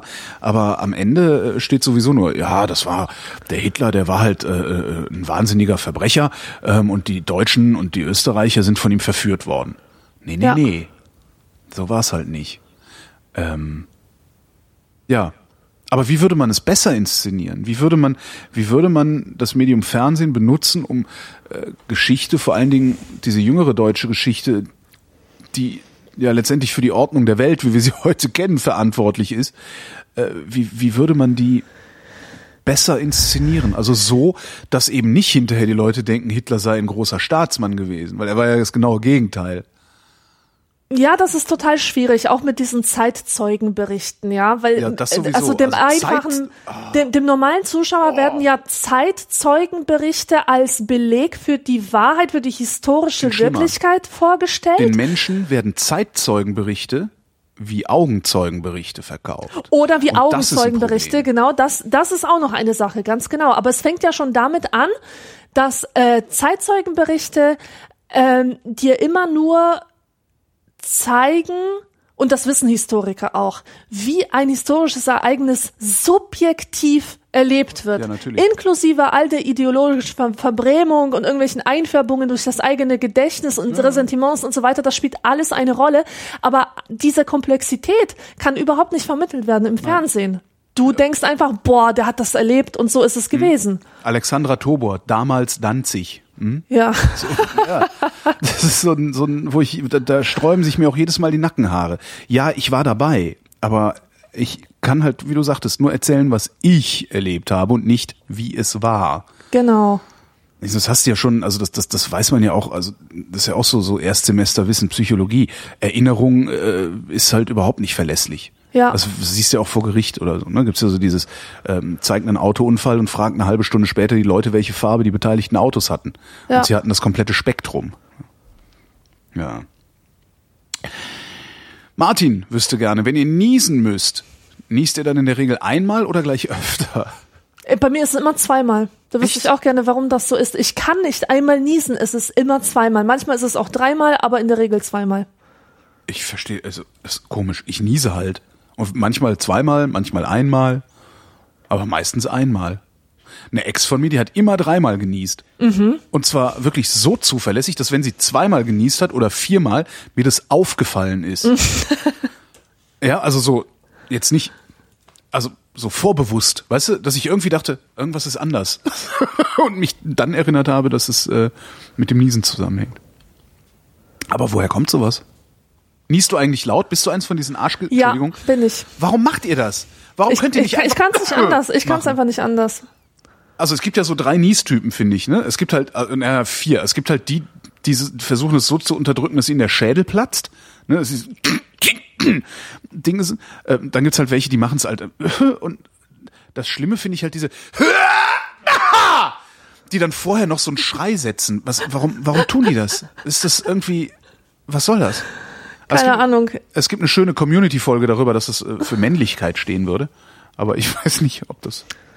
Ich weiß auch nicht. Ich Wie lese es so, ich, keine Ahnung, kann ich jetzt nicht nachmachen, will ich auch nicht. Aber ich lese es so, wie die Natur es mir vorgegeben hat. Also ich äh, habe da nicht so einen Performanceplan im Kopf, der, der mir sagt so, und du musst jetzt dabei schreien oder so. Na, ich, also einen Performanceplan habe ich auch nicht im Kopf, aber ich habe mich schon ähm, eine Zeit lang darauf konzentriert. Also wenn ich niesen musste, darauf geachtet, dass ich eben diesen, diesen Auftaktschrei nicht bringe, Okay. sondern wirklich. Ach so, so ein Nee, das mache ich auch nicht, nee, hoffe ich. Das, das mache ich nur, wenn der Niesreiz nicht rauskommt, weil es manchmal nicht mehr anders geht. Nee, ich meine tatsächlich so dieses, du hast ja diesen Moment, wo, wo du Luft einsaugst und dann platzt die raus. So, und dieses Einsaugen kannst du halt laut machen oder leise. Und es gibt sehr viele Menschen, die machen anstatt einfach nur das verstehe ich nicht. Hm. Ich überlege gerade, kann man sowas untersuchen? Schwierig. Na, schwierig. Max wüsste gerne. Ich war neulich bei Ikea und frage mich jetzt, welches ist euer Lieblings-Ikea-Produkt? Welches könnt ihr nicht ausstehen und warum? Ja, gute Frage. Hast du Ikea-Möbel? Äh, ja, ich habe Billigregale, ähm, ein paar alte Stühle, die sie leider nicht mehr herstellen. Und mein Couchtisch ist auch von Ikea, sieht aber nicht so aus, als wäre er von Ikea und ist auch nach einer Saison aus dem Programm gekommen. Ähm oh, ja, und, und äh, äh, hier, ähm, aber das ist nicht, das ist nicht notwendigerweise Ikea. Wie heißen diese, diese komischen großen Deckenlampen, diese Lampion-artigen? Ja, ja, diese Kugeln, diese, diese Papierkugeln. Kugeln, genau, diese, mhm. ja, genau, sowas habe ich. Aber, aber sonst, äh, äh, Ich habe auch sehr, ich habe sehr viel von Ikea einfach und ähm, meine Küche, doch, Ikea. meine Küche ist von Ikea. Ich bin ja auch blöd. Aber nicht meine Küchenmöbel, also Tisch und Stühle nicht. Ich habe irgendwie ein extrem ambivalentes Verhältnis zu Ikea. Ähm, es ist einfach convenient, weißt du? Du fährst dahin, kaufst was, es passt immer und Es ist ja fertig ist die. Laube. Nee, und das ist günstig. Und wir leben ja jetzt in solchen Zeiten, wo man eigentlich theoretisch alle zwei Jahre umziehen könnte. Und dann ist es echt cool, wenn man sagen kann, auf diese Kommode habe ich keinen Bock mehr, ich schmeiß die jetzt raus und Genau. kauf mir eine neue. Und das finde ich einfach extrem geil. Andererseits finde ich problematisch, dass es in allen Wohnungen gleich aussieht. Ja. Egal wo du hinkommst, es steht halt immer irgendwo ein Billigregal rum. Oder äh, äh, wie heißt mein Kleiderschrank, genau, das auch, siehst du? Malm heißt der, glaube ich. ähm, das steht halt immer überall.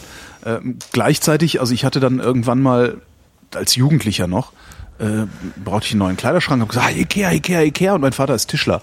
Dann sind wir zu Ikea gefahren. Das war halt in den, weiß ich nicht, frühen 80er Jahren oder so, da war Ikea halt noch richtiger Schrott.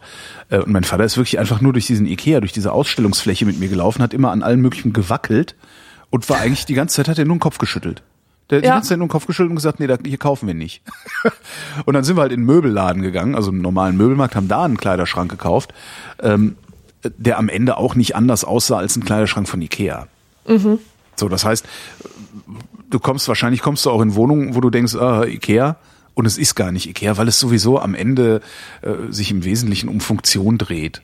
Und sobald du Design hast, hast du halt direkt so komisches barockes Gedöns oder äh, sehr modernes, was sich wieder keine alte Sau leisten kann. Ja. Mein Lieblingsstück von Ikea ist die Kommode, die ich habe. Das ist die Hemmenes-Kommode weiß gebeizt. Hemmenes weiß gebeizt. Ja, und äh, ich Hä? liebe diese Kommode, die ist einfach simpel, schwedisch, ein bisschen altmodisch, aber auf so eine nicht aufdringliche altmodische Weise. Ach, das, ah, so ein Ding. Ah, ja. Hm? Und ich liebe Ach ja, die dieses, das ist nett. Ja, genau. ich liebe dieses Möbelstück ist, die über ist alles. Echt, echt nett. Die ist tatsächlich nicht so aufdringlich. Ja. Und sie ist, sie ist mädchenhaft, aber nicht zu mädchenhaft. Und ja, mag ich echt gern. Und was ich an Ikea echt hasse, das ist so dieses, dieser Leichenglanz, den viele Möbel haben. So Holzimitat. Ja, Wo, wo du ja. genau siehst, das, das ist jetzt nur so Folie. Das sieht so hässlich und eklig aus. Ja.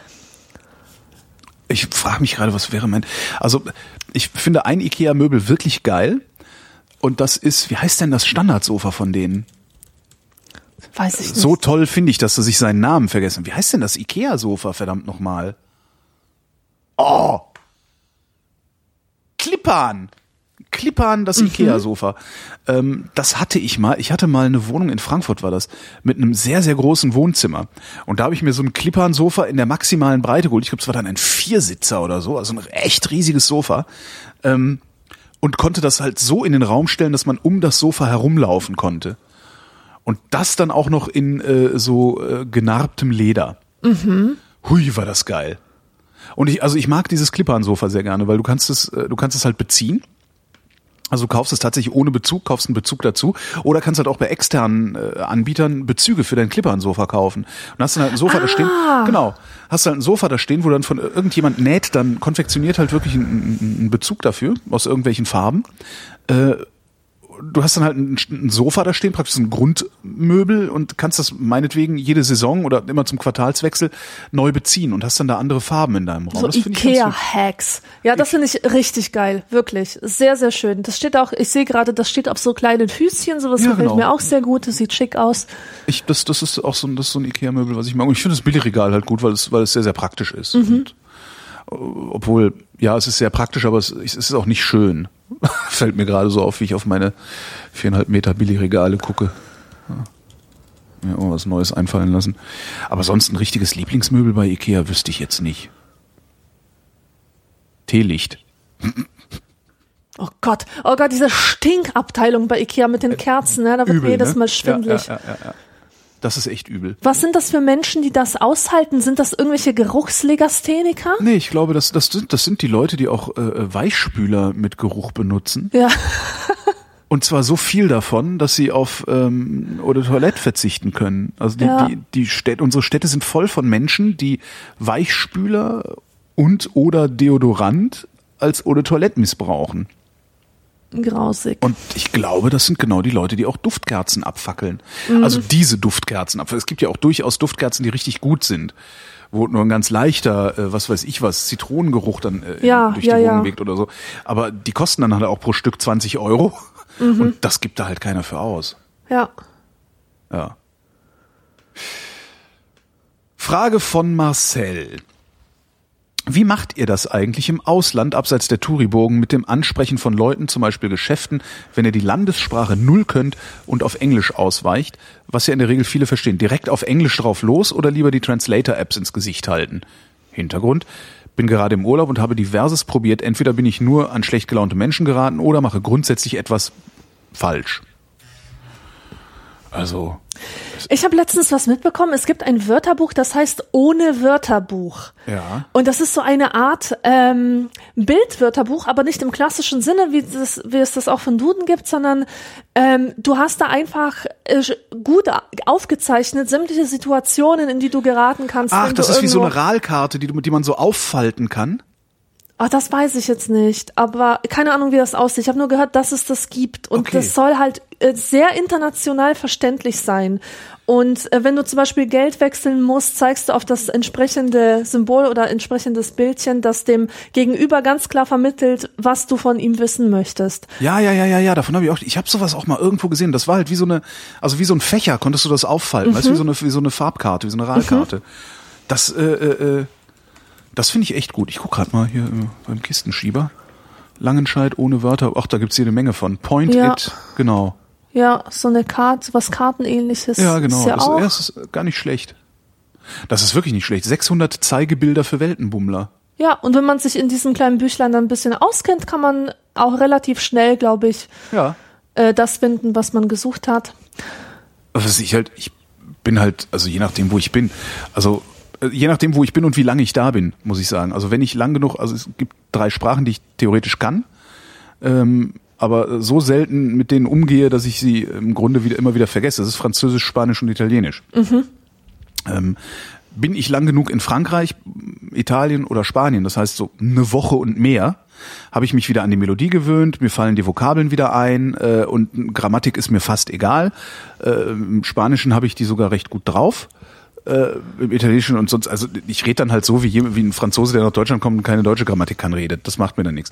Also bin ich lang genug in diesem anderen Land, ähm, in dem Spanisch, Französisch, Italienisch gesprochen wird oder halt Englisch, äh, versuche ich, versuche ich mich in der Landessprache durchzuhangeln, weil mir das auch Spaß macht. Ich weiß gar nicht, ob das, ob das gut oder schlecht ist. Also ich freue mich immer, wenn irgendwie äh, äh ein Tourist äh, mich anquatscht und es versucht auf Deutsch zu machen. Mhm. So. Ähm, ich finde es übrigens total wichtig, dass man, dass man, ähm, äh, wenn man kein Wort spricht, dass man trotzdem redet und zwar ruhig in seiner Sprache oder Englisch. Einfach ja. nur, dass das Gegenüber deine Stimmung einschätzen kann, ja. äh, dass es sich nicht bedroht fühlt, sondern weiß, dass du äh, guter Absichten bist oder so. Ja. Ja, ja, das, das sowieso. Und äh, da, da fallen mir also wovon, so ich, wovon ich nicht ausgehe, ist, dass irgendjemand Deutsch kann. Also ich gehe jetzt nicht irgendwo hin und äh, äh, frage, sprechen Sie Deutsch? Ja. Sondern äh, in der Regel, also wenn ich dann nur kurz da bin, wir waren gerade drei Tage in der Champagne, äh, da spreche ich nicht gut Französisch, also mein Französisch ist nicht gut genug. Das heißt, ich komme rein und sage Bonjour, do you speak English? Mhm. So. Äh, a little, sagt ja jeder Franzose immer nur a little, ja, weil sie affektiert sind. Ich könnte wahrscheinlich genauso gut fragen, sprechen Sie Deutsch und wir sagen ein wenig äh, obwohl er mich versteht. Und, und dann mache ich das halt auf Englisch. Also, und ich habe ehrlich gesagt es noch nie, ja doch einmal in Thailand habe ich es erlebt, dass die Leute wirklich nur Thai gesprochen haben. Mhm. Und selbst da, äh, sowas wie Toilette und so ein Kram, das verstehen sie dann halt doch überall immer ja. wieder. Aber so ein Zeigeding ist eigentlich gar nicht schlecht. Das wäre zum Beispiel was für so eine, für so eine Smartwatch wo du dann wirklich so durch Icons oh, blättern kannst, ja. äh, wenn du unterwegs bist, ne? einfach durch Icons blättern und dann den Leuten zeigst. Das wäre ganz ja. cool. Das ist eh cool, auch für, was weiß ich, für, für, für äh, äh, Gehörlose. Mhm. Um sich einfach schnell im Alltag mit beliebigen äh, Leuten zu verständigen und beliebig interagieren zu können. Das ist eigentlich eine geile Idee. Ja. Programmier das mal einer. Hep, hep. Du wolltest noch was sagen und ich hatte dich unterbrochen. Ähm, ach so. Ja, nee, ich wollte, mir ist nur gerade eingefallen, dass es so saudumme Eltern gibt, die mit ihrem Baby oder ihrem Kleinkind nicht sprechen, weil sie mit dem, mit dem Argument, dass, dass das Kind sie sowieso nicht versteht. Ja, ich erzähle da, ich erzähl da immer gern die Geschichte von einer Ex von mir. Ähm, die war nicht die schlauste, mhm. habe ich dann irgendwann gemerkt, die äh, ihren Kindern nie vorgelesen hat, weil ich kann nicht so gut vorlesen. Oh Gott, ne? Wahnsinn, oder? Ja. Das ist, also, ja. Aber das ist schon echt Wahnsinn. Da weiß ich dann auch nicht mehr, was ich antworten soll. Weil ja. jemand, der das nicht, der das nicht von sich aus rallt, dass es nicht darum geht, einen Vorlesewettbewerb vor seinen dreijährigen und vierjährigen Kindern zu gewinnen, mhm. äh, sondern darum, die mit Sprache zu konfrontieren, das, ja, schon krass. Frage von Robert. Habt ihr Angst vom Zahnarzt? Absolut nein. Nö, ich auch nicht. Das ging schnell. Hei, ja. hei, hei, Frage von Christoph. Christoph fragt aus Österreich. Was wurde eigentlich aus Pegida? Was wurde aus Pegida? Naja, die marschieren immer noch fröhlich vor sich hin, nicht mehr in so großer Zahl, äh, haben sich zunehmend radikalisiert, also prügeln gerne mal auf, äh, vor allen Dingen auf Journalisten ein. Ähm, das liest man allenthalben, das vor allen Dingen in Leipzig, wo die wirklich sehr militant zu sein scheinen, regelmäßig Journalisten, äh, äh, Übergriffe auf Journalisten gibt, ähm, wo jetzt auch langsam aber sicher die Polizei anfängt, das zu begreifen oder dieses Phänomen wahrzunehmen und entsprechend auch Maßnahmen zu ergreifen, die den, die, die Journalisten dann schützen. Also da werden wirklich Kameras aus der Hand geschlagen, da wird, da wird Ausrüstung auch wirklich abgenommen mhm. den Leuten und so. Das wurde aus Pegida, also aus dieser, aus dieser, ja, das ist im Grunde, ich habe, ich war ja von Anfang an, ich habe ja von Anfang an gesagt, das ist eine Nazi-Bewegung und ich bleibe dabei, aus Pegida ist eine noch nazi-eskere Nazi-Bewegung geworden, ganz einfach. Mhm. Also die werden jetzt halt persönlich übergriffig. Vorher haben sie nur geschrien, jetzt packen sie die Leute an. Das ist halt, äh, ja, Ähm, was daraus außerdem geworden ist, ist äh, mit Sicherheit ist es auch ein Verdienst von Pegida, ähm, ist, dass die AfD in einigen Landesparlamenten sitzt, weil äh, Mhm. ich halte die Pegida, Genau.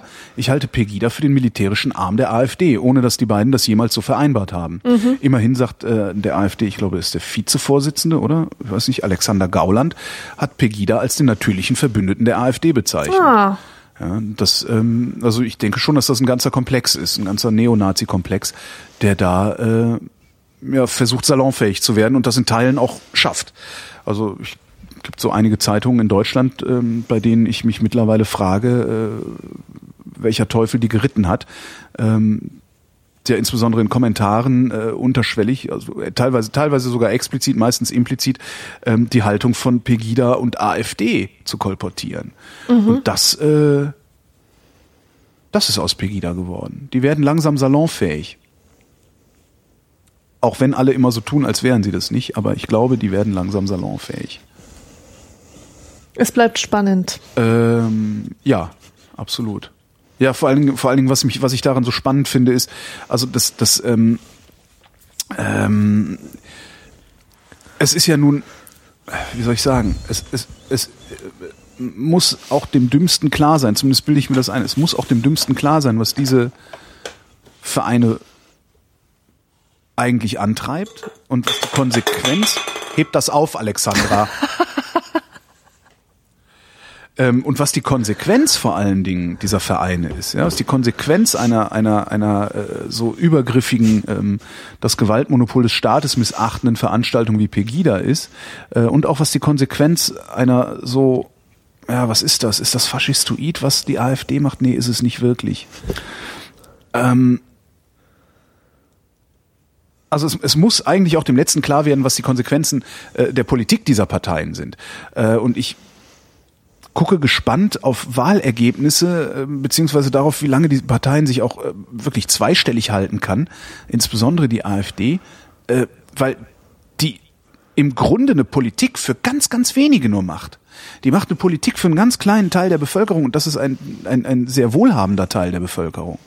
Und ich weigere mich zu glauben, dass der wohlhabende Teil der Bevölkerung so menschenverachtend ist, so einem Verein wie der AfD die Stimme zu geben. Das ist das, was, und, und jedem Armen und Dummen muss klar sein, dass er das erste Opfer der AfD sein wird, wenn die AfD irgendwann mal was zu sagen hat. Ja. Und das verstehe ich nicht so ganz, warum die trotzdem solche Wahlergebnisse fahren. Das, das habe ich noch nicht wirklich durchdrungen. Und ich, ich habe allerdings auch, und das ist vielleicht mein Problem, ich habe nicht mal den Ansatz von Verständnis, geschweige denn Billigung dafür, ähm, doch Verständnis schon, aber keinerlei Billigung dafür, dass jemand aus Protest eine menschenverachtende Partei wählt. Ja. Das ist mir äh, ein, ein großes, großes Rätsel. Ja. Naja, das ist aus denen geworden. Mittlerweile sitzt der politische Arm der Pegida in vielen Landesparlamenten und wird dieses Jahr auch noch in Berlin ins Abgeordnetenhaus einziehen. Da bin ich auch mal gespannt mit äh, wie viel über 10 Prozent. Schön wird das alles nicht, weil wir finanzieren dieses Gesindel. Ja, und da denke ich, ist es wirklich Gesindel. Also das, was sie, was die den, den äh, etablierten demokratischen Parteien unterstellen, sich nur zu bereichern und bla bla bla, das ist halt genau das, was die vorhaben. Die wollen sich bereichern. Die kommen dann, wie damals die DVU in Sachsen-Anhalt. Hast du das mitgekriegt? Nee. Musst du dir mal, es ist eine schöne, schöne Sache, die kann man sich mal zusammen googeln. Die DVU, ja, die DVU war, sie ist schon mal in Sachsen-Anhalt mit, mit, mit einigen Leuten ins Parlament eingezogen. Und äh, da gab's dann halt auch so die zwei, drei charismatischen Führer, ja, die man auch mal äh, interviewen konnte. Und es ist nicht halbwegs, es ist einigermaßen äh, im Rahmen geblieben. Und danach hat's halt nur noch irgendwelche Leute, die im Grunde äh, äh, ja, weiß ich nicht, irgendwelche äh, Bildungsversager, Sozialversager, alles Versager waren, die dann aber ins Parlament eingerückt sind. Und mit denen haben sie halt auch mal versucht, Interviews zu machen. Da gibt's wirklich ganz, ganz äh, aufschlussreiche Fernsehdokumente. Und das Gleiche passiert ja, oder was Ähnliches passiert gerade mit der AfD ja auch. Also die haben halt äh, vorne auf der Liste die ersten paar Plätze, da sind noch Leute, die sich halbwegs artikulieren können, halbwegs wissen, was sie tun. Danach kommen dann auch, äh, ja, Leute, die sozial, die sowohl sozial als auch wirtschaftlich, äh, als auch moralisch im Grunde Mehrfachversager sind. Das ist nochmal ganz interessant. Und ich habe die Hoffnung, dass genau dieses Personal dafür sorgt, dass diese Partei wieder dahin kommt, wo sie hingehört, nämlich irgendwo knapp über die 5%-Hürde. Und da sehe ich die Mhm. tatsächlich und äh, da würde ich die auch gerne sehen. Ähm, einfach als ständiger Stachel im Hintern der äh, ordentlichen Parteien. Also das fände ich ganz gut, weil anscheinend ähm, muss erstmal so ein Verein wie die AfD aufs, aufs, aufs Podium kommen, damit so, solche, solche Leute wie, wie die, die Union und die SPD sich für Altersarmut interessieren. Das kommt ja auch nicht von ungefähr, dass der Seehofer und der Gabriel und die Nahles jetzt gerade über die Renten reden wollen. Äh, Das kommt halt daher, dass die ganz genau sehen, dass, dass ein großer Teil der AfD-Wähler eben aus, äh, wie nennt man das denn, wirtschaftlich minder bemittelten äh, Regionen kommt und, und äh, Soziotopen. Und jetzt versuchen sie halt die anzusprechen. Und wenn das der Erfolg ist der AfD, dann vielen Dank. So, reicht. Politik ist nichts für Alexandra. Marvin fragt. Zum Jahreswechsel 2015-16 steht bei mir ein Arbeitsplatzwechsel an. Habt ihr Erfahrungen mit Fehlern, die, bei die man dabei machen kann, sowohl im alten als auch dann im neuen Job? Auf die würde ich nämlich gerne verzichten. Ich hoffe, ihr schafft diese Frage vor Dezember. Ja, ist ja erst April. ja. Sag mal, was kann, was kann man da für Fehler machen? Du hast doch gerade einen Arbeitsplatzwechsel vorgenommen. Ja, ich habe jetzt aber keine Fehler gemacht. Ich hätte einen Fehler, pff, was wäre ein Fehler gewesen? Keine Ahnung. Also ich glaube, ein Fehler ist tatsächlich, wenn man am Anfang eines Jobs wirklich alles mit sich machen lässt, alles für andere macht, sozusagen den anderen signalisiert, hier, ne, wenn ihr keinen Bock habt auf eure Aufgabe, ich mache es gern, denn ich möchte mich bei euch einschleimen und gut Freund mit euch sein und und so weiter. Also ich glaube, wenn man wenn man das einmal gemacht hat, wird man das Image als ähm, Helfer nicht mehr los. Ja, jein. Ich Aber es mache- kommt natürlich auf den Job an, den man macht. Genau, ich mache das so. Wenn ich irgendwo neu bin, also ich, ich gehöre zu den Leuten, die sagen, der, ja gut, der, der Jüngste, ne, der, der Neue fegt die Halle, ne, der Neue macht, macht die Scheißjobs. So finde ich, komm, kann ich mit leben. So und wenn ich irgendwo neu hinkomme, mache ich halt die miesen Schichten und die miesen Dienste. Ähm, und mache aber meine Motivation transparent. Das heißt, ich sage, ja klar, äh, das, das, klar mache ich, mache ich diese miese Schicht an einem Feiertag, wo alle anderen irgendwie im Schwimmbad sind oder so. Ich mache das, weil ich hier der Neue bin. Ja, genau. Das, das sage ich dazu. und wenn ich ähm, nicht mehr der Neue bin, könnt ihr das gleiche genau. auch mal für mich machen. Genau, so, genau so Ja. mache ich. das. Ich sage, ich, ich mache das, ich mache das, ja klar, der Neue macht die miesen Schichten, kein Problem, mache ich mit. Und das, das ist zum Beispiel was, was ich, was ich sehr, sehr gut fände, wenn man, oder was heißt also mein, mein Rat wäre, also ein Fehler, den man machen kann, ist die Motivation, die Scheißarbeiten zu machen, nicht transparent zu machen. Ja, also ich finde, der Chef kann ruhig wissen, dass man weiß, dass das eine Scheißarbeit ist oder, oder eine Deppenarbeit, die man da machen muss. Und dass man sie aus bestimmten Gründen macht, aber sicherlich nicht, weil man sie so gerne macht. Ja. Das, das fände ich, glaube ich, ganz schlau. Wobei ich da jetzt auch, wie du sagtest, ist halt immer eine Frage, wo man arbeitet. Ich arbeite jetzt natürlich in einem System, also so Medien, ne, also Medienjournalismus, PR, wo ohnehin mit solchen Sachen sehr transparent umgegangen wird. Also ist jetzt nicht so, dass, äh, ne, also wir wissen halt alle voneinander, was wir verdienen, weil es feste Honorarsätze gibt und all sowas. Ähm, ich weiß jetzt nicht, wie das in einem Industrieunternehmen ist. Also das kann ich nicht beurteilen. Ob da ja natürlich Chef, ich fege die Halle, aber auch nur, weil ich hier der Neue bin. Ob das nicht schon direkt als Insubordination und weiß der Geier was äh, angesehen wird. So das äh, weiß ich nicht. Was auch ein Fehler ist, den man machen kann, ähm, weil äh, ne, andersrum, was auch ein Fehler ist, den man machen, ist nachtreten. Ähm, ja, es gibt auch Jobs, die ich nicht mehr mache und ich bin froh, dass ich sie nicht mehr mache. Ähm, ich bin froh, für bestimmte Auftraggeber nicht mehr arbeiten zu müssen, auch wenn mir dadurch viel Einkommen durch die Lappen geht. Ähm, es gibt halt, es gibt halt Firmen, für die will man nicht arbeiten. So, ne? Da fängst du vielleicht an und stellst dann irgendwann fest, nee, das ist scheiße. Das ist, Ja. das ist scheiße hier, aber äh, aus bestimmten Gründen wäre ich blöd, wenn ich diesen Job jetzt freiwillig aufgebe, dann mache ich ihn halt mit der Faust in der Tasche. Ähm, sowas habe ich auch, es gibt's in meiner Vergangenheit auch, auch in meiner jüngeren Vergangenheit, wo ich einfach sage, ich bin wirklich froh, mit dem Laden nichts mehr zu tun zu haben. Und damit meine ich nicht Radio Fritz, weil das die erste Assoziation bei vielen sein mag. Ähm, das kann man für sich denken, das kann man seinen Freunden sagen. Äh, ich hätte, ich, ich habe mannigfaltig Grund, diesem Laden mannigfaltig Dinge um die Ohren zu hauen und zwar auch öffentlich. Aber das würde aussehen, das, das, das, dann würde ich mich, ich würde mich einfach angreifbar machen, weil man könnte mir vorstellen, ja, der ist halt gefeuert worden, der tritt ja nur nach. Mhm. So, darum mache ich das nicht. Ähm, nachtreten, auch wenn man selbst kündigt, nachtreten ist immer eine schlechte Idee, weil es immer so aussieht, als ja, nee, schlecht über das alte Unternehmen, so muss ich es formulieren. Ich denke gerade, was rede ich da? Schlecht über das alte Unternehmen reden sieht immer aus wie Nachtreten. Egal, mhm. ob du gefeuert wurdest oder ob du gekündigt hast. Es sieht ja. immer so aus, weil nämlich der, der, der, der selber kündigt und dann schlecht über das alte Unternehmen redet. Äh, Paradebeispiel ist ein ähm, Musikmanager aus Berlin gewesen. Da raunte schon die Branche, ah, der wird demnächst gefeuert. Mhm. Auf einmal hat er gekündigt und fing dann an, äh, äh, schlecht über den Laden zu reden. Okay. Und dann raunte die Branche nämlich was anderes. Ja, ja gut, der ist seiner Kündigung zuvor gekommen und jetzt tut er so, als, äh, ja, ja, ja. als wäre er hier der, der große Durchblicker. Ähm, das ist immer, also nicht schlecht über das alte Unternehmen reden, auch nicht, wenn man gefragt wird. So, wie war es denn da eigentlich? Äh, sagst du, oh, war okay. Ich habe da gerne gearbeitet, aber irgendwann war die Zeit halt zu Ende und jetzt bin ich hier bei Ihnen im Betrieb. Das finde ich ganz wichtig. Was gibt's noch für Fehler, die man machen kann? Sich also jedes soziale Gefüge hat ungeschriebene Gesetze und Rituale.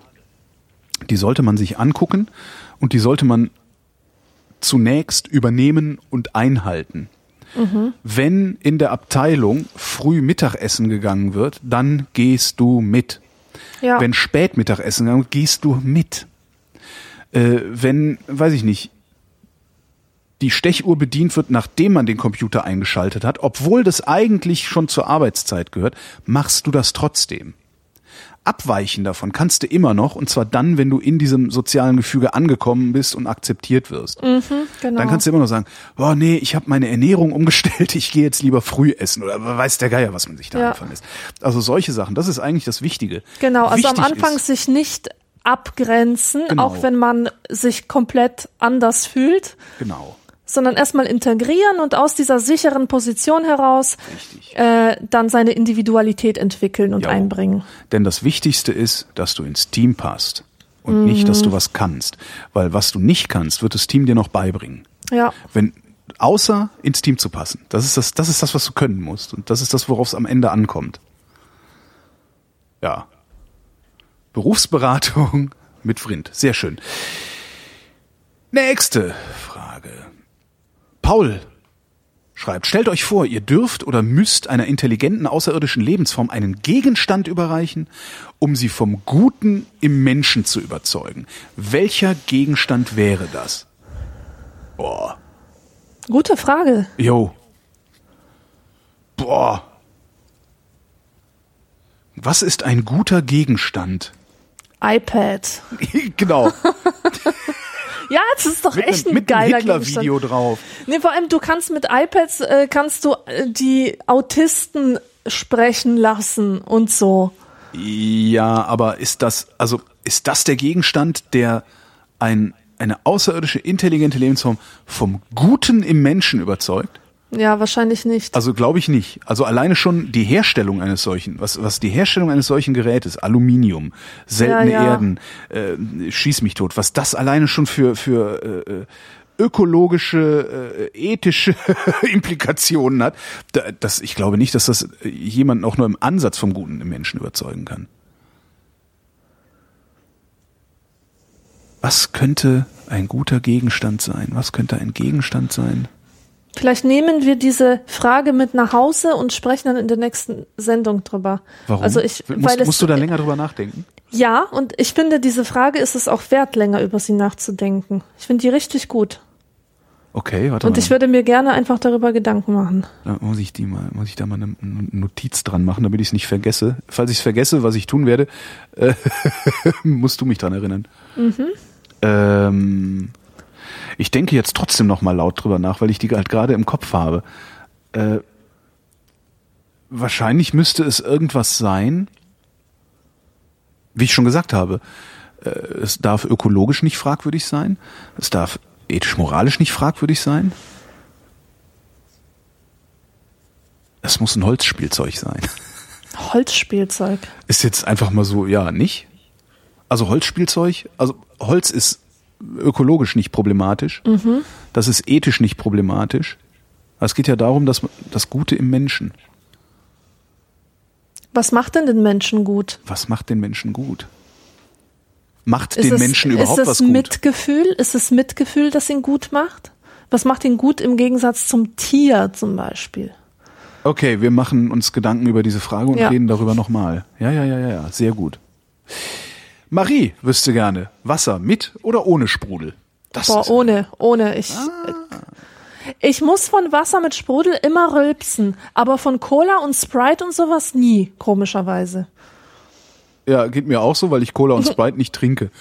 Ähm, äh, Wasser immer ohne Kohlensäure bei mir. Ich nehme immer Wasser ohne Kohlensäure. Was anderes kommt auch bei mir nicht aus dem Wasserhahn. Ähm, außer im Restaurant. Aha. Weil Wasser mit Kohlensäure trinke ich langsamer als Wasser ohne Kohlensäure. Ah, So, und Wasser ist in Restaurants absurd teuer, wenn du nicht Leitungswasser bestellst. Ja, aber der Blick, den ich dafür ernte, der hindert mich meistens schon daran, Leitungswasser zu bestellen, obwohl man es eigentlich gerade deswegen erst recht machen soll. Und sagen, oh, und für den Blick bringen Sie mir jetzt direkt noch ein Glas. ja. Und verzichten Sie auf Ihr Trinkgeld. Ähm, aber das ist tatsächlich so, dass, dass ich, ähm, wenn ich im Restaurant Wasser bestelle, gerne welches mit Kohlensäure bestelle, weil ich dann halt länger daran sitze und äh, nicht für, ja, für einen eigentlichen Cent-Artikel euroweise bezahle. Also eigentlich fände ich es eine, einen, einen fairen Zug und eigentlich finde ich es auch angemessen, wenn in Restaurants Wasser grundsätzlich kostenlos in beliebiger Menge vorhanden wäre. Also das, das, das fände ich angemessen. Also ich äh, würde eigentlich von einem guten Gastronomen erwarten, dass immer eine volle Karaffe Wasser auf dem Tisch steht. Und es gibt genug äh, Gaststätten in Berlin, bei denen das so ist. Und Ja, so halt sollte es Hin. Äh, weil ein- alleine, dass man danach fragen muss, finde ich eigentlich schon ein Skandal. Ja. Ja. Haben Sie ein bisschen Wasser? Äh, Ein Wasser bitte. So, allein dann schon die Frage still oder mit Kohlensäure, die impliziert ja schon, dass du es aus der Flasche haben willst, wo sich schon mal irgendeine so eine Abfüllindustrie äh, dumm und dusselig verdient, weil wir so blöd sind, deren Quatsch zu kaufen. Ja. Ähm, und man könnte es halt auch einfach mal aus dem Wasserhahn nehmen und auf den Tisch stellen. Dafür plädiere ich, dass, dass äh, die Gastronomie Wasser kostenlos zur Verfügung stellt. Und dann müssen sie sich halt irgendwie was anderes überlegen, um mehr Geld zu verdienen, weißt du?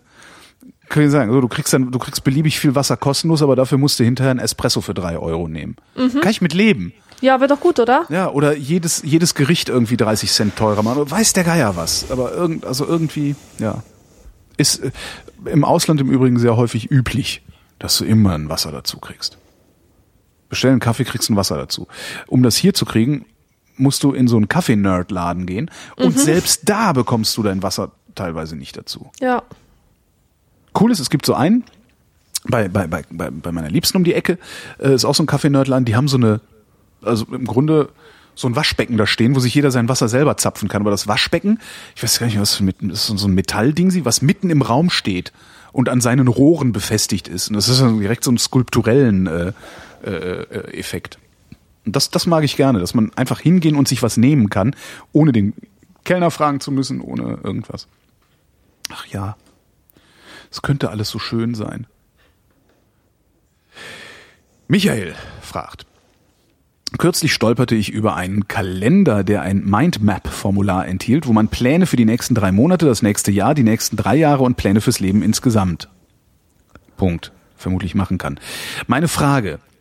Macht ihr Pläne für zum Beispiel in den nächsten drei Jahren oder fürs Leben? Wow. Schwer zu sagen, das kommt drauf an, worum es geht. Äh, ja, also meine Rentenversicherung ist ja ein Plan fürs Leben. Ja, genau. Ähm, also Mittel, also drei Jahre wäre ja sowas wie mittelfristige Planung. Ich wüsste nicht, wie ich die anstellen sollte, ehrlich gesagt. Also ich arbeite, ich habe keinen festen Arbeitsplatz in einem stabilen Konzerngefüge, sondern ich bin freier Mitarbeiter beim Rundfunk. Das heißt, ich ich kann mich einigermaßen noch, also ich schon, ich gehe schon davon aus, dass ich in drei Jahren auch immer noch beim Rundfunk arbeiten werde. Ähm, ich weiß nicht in welcher Funktion, Ähm, und ich gehe davon aus, weil ich gelernt habe, dass der öffentlich-rechtliche Rundfunk auch mit seinen freien Mitarbeitern, bei aller Kritik, die man am Umgang mit den freien Mitarbeitern anbringen muss, dringend anbringen muss, der öffentlich-rechtliche Rundfunk aber auch doch sehr treu seinen freien Mitarbeitern gegenüber ist. Mhm. Das heißt, solange du da nicht wirklich richtig Scheiße baust, fliegst du da auch nicht raus und kannst eigentlich auch davon ausgehen, dass irgendwo ein Platz sich findet, auf dem du wenigstens dein Dach über dem Kopf der Krankenversicherung was zu essen zusammen, ja. dir zusammenarbeiten kannst. Das heißt, diese mittelfristige Planung über in drei Jahren, also ich, ich rechne schon damit, dass ich in drei Jahren immer noch beim, beim öffentlich-rechtlichen Rundfunk arbeite, als irgendwas, keine Ahnung was. Aber darüber hinaus, ich weiß nicht, wie man da planen soll. Mhm. Also, wie könnte man denn für in drei Jahren planen? Was ist denn 2000, was ist denn das dann? 19? Nee. Nee, und kurzfristige Planung muss ich machen, sonst will ich einen Überblick. Ja. Also das ist tatsächlich äh, äh, so, ne? Ich betrachte dann irgendwie mein Leben, mein, mein kurzfristiges Leben als Projekt und mache halt für alles, was ich tun muss, äh, gibt's ja genug Apps für, wo man, wo man seine To-Do-Listen oder, oder das direkt als Projektmanagement äh, umsetzen kann und so. Ich habe bei den Büchern, die ich schreibe, das ist, das ist ja auch so eine Sache, da weiß ich einfach, dass unter drei Jahren nichts geht. Ich muss in drei Jahren denken. Ich muss so ah. denken, dass ich jetzt in drei Jahren ein neues Buch haben muss und ähm, ich sammle Ideen dafür im nächsten Jahr. Dann im zweiten Jahr werde ich sie umsetzen. Im dritten Jahr werde ich schauen, wie es denn dann wieder aussieht. Ja. Ja. Ja. Also insofern plane ich schon. Aber das ist jetzt nicht so eine Deadline-Planung. Also im Moment jedenfalls mhm. nicht. Und Rente? Ja, wie Rente? Also ist ja, ist ja eine Langfristplanung. Ja. Wie sorgst du denn fürs Alter vor, Alexandra? Bitte mir nicht, nicht diese Frage stellen. äh, warum? Hast du Angst vor, hast du Angst vor Altersarmut? Eigentlich? Nee, ich, ich, möcht, ich möchte nicht darüber sprechen. So gar nicht. Alles klar. Nee. Frage von Christoph. Könntet ihr für uns mal das Thema Fahrradhelme endgültig klären? Tragt ihr welche, wenn ihr mit dem Rad unterwegs seid? Ich bin nie mit dem Rad unterwegs oh, und ich trage auch keinen Helm. Nein. Ah, okay. Ich hätte gedacht, dass du Fahrradfahrerin bist. Nö. Warum nicht? Macht's, also. Ähm, ich fahre einfach kein Fahrrad. Ich habe kein Fahrrad. Ich brauche kein Fahrrad. Hm. Okay. Das irritiert mich trotzdem. Ich habe dich so sehr als Fahrradfahrerin jetzt Echt? irgendwie in meinem Kopf abgesperrt. Ja, ich Nein, weiß auch nicht warum. Nicht. Ah, das ist ja echt witzig. Also damit, das, das hat mich jetzt ein bisschen aus der Bahn geworfen. Entschuldige. Ähm, abschließend klären kann ich das nicht, weil das eine individuelle Entscheidung ist. Ich trage keinen Fahrradhelm. Zum einen, weil ich das unkomfortabel finde. Äh, ich fahre nämlich extra mit dem Fahrrad, um nicht noch irgendwie Zeug mit mir rumzuschleppen. Ansonsten könnte ich mir ein Motorrad nehmen.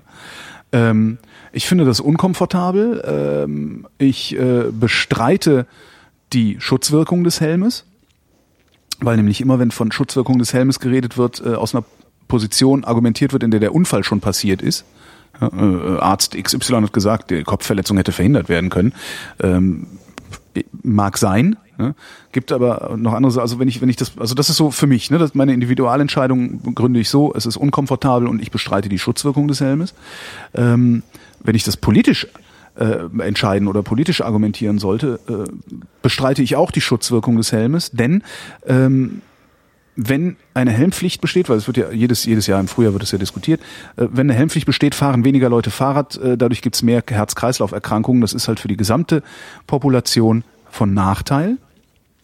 Und außerdem ist das Tragen eines Fahrradhelmes eine Kapitulation vor dem Auto. Und ich möchte davon nicht kapitulieren, sondern ich möchte, dass insbesondere diejenigen Verkehrsteilnehmer, die das gefährlichste Verkehrsmittel überhaupt mit Abstand gefährlichste Verkehrsmittel führen, sehr, sehr streng an die Kandare genommen werden und sehr, oh ja. sehr viel Rücksicht zu üben haben. Mhm. Mir ist scheißegal, ob Fahrradfahrer über Rot fahren, Fußgänger laufen auch über Rot. Das ist zunächst mal ist das deren eigenes Problem. Wenn ich mit mhm. meinem Rad über Rot fahre, ist es mein Problem und nicht das Problem eines Autofahrers. Wenn ein Autofahrer mit seinem Auto über Rot fährt, ist es im Zweifelsfall das Problem aller, die gerade auf der Kreuzung sind, weil der nämlich zwei Tonnen Stahl dabei hat. Ja. ja das ist ja so das beliebte Argument. Wenn du sagst, hier 30, äh, Tempo 30 verpflichtend in der Innenstadt, Autofahrer, die über Rot fahren, sechs Monate Fahrverbot, 1000 Euro Strafe. Was glaubst du, wie wenig Leute nur noch über Rot fahren? Mhm. Beim Rechtsabbiegen Schulterblick vergessen, Fahrradfahrer mitgenommen, Führerscheinentzug. Für immer. Ja. Es ja. sei denn, du kannst nachweisen, dass du den Fahrradfahrer nicht sehen konntest. dann können wir da nochmal drüber reden, dass du nach einem Jahr deinen Führerschein zurückkriegst. Also richtig harte Strafen, wenn du mit sowas kommst, kommen Autofahrer und sagen, ja, aber dann sollen sich die Radfahrer auch alle an die Vorschriften halten. Das sagen nur solche Autofahrer, die ohnehin mit 60 fahren, wo 50 erlaubt ist und 50, wo 30 erlaubt ist. Davon bin ich fest überzeugt. Ich glaube fest daran, dass jemand, der rücksichtsvoll seinen Pkw benutzt und den Lkw benutzt, nicht sagt, Fahrradfahrer sind ja das eigentliche Problem. Ich, das ist natürlich nur Privatempirie. Ne? Also ich erlebe das nur aus meinem privaten Umfeld. Alle Leute, die sehr vorsichtig, sehr rücksichtsvoll Auto fahren, haben noch nie bei so einer Debatte gesagt, die Fahrradfahrer fahren aber auch unvorsichtig. Mhm. Ja, weil das ist ja auch nur, äh, ich, auf modern heißt das Derailing, ne? weil du willst ja. deine eigene Verantwortung nicht reflektieren, also gibst du die Verantwortung noch aus. Ja, die Fahrradfahrer sind ja auch schlimm. Ähm, so, in dem Moment, wo alle Leute einen Helm anziehen und wo ich die Fahrradfahrer verpflichte, einen Helm zu tragen, sende ich ein ganz bestimmtes Signal an die Autofahrer, nämlich ihr seid nicht verantwortlich dafür, dass der Fahrradfahrer verunfallt. Doch seid ihr. Ihr fahrt die über den Haufen.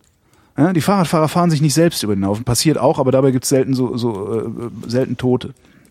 Ähm, das ist so mein, mein politisches Problem, was ich mit Fahrradhelmen habe. Und darüber hinaus, und das ist jetzt aber eigentlich auch wieder ein privates, aus dem man höchstens Politik machen könnte, ich habe den Verdacht, dass wir in Angst erstarren. Ja, und so der ist Fahrradhelm ist ein weiteres Symbol für das Erstarren in Angst.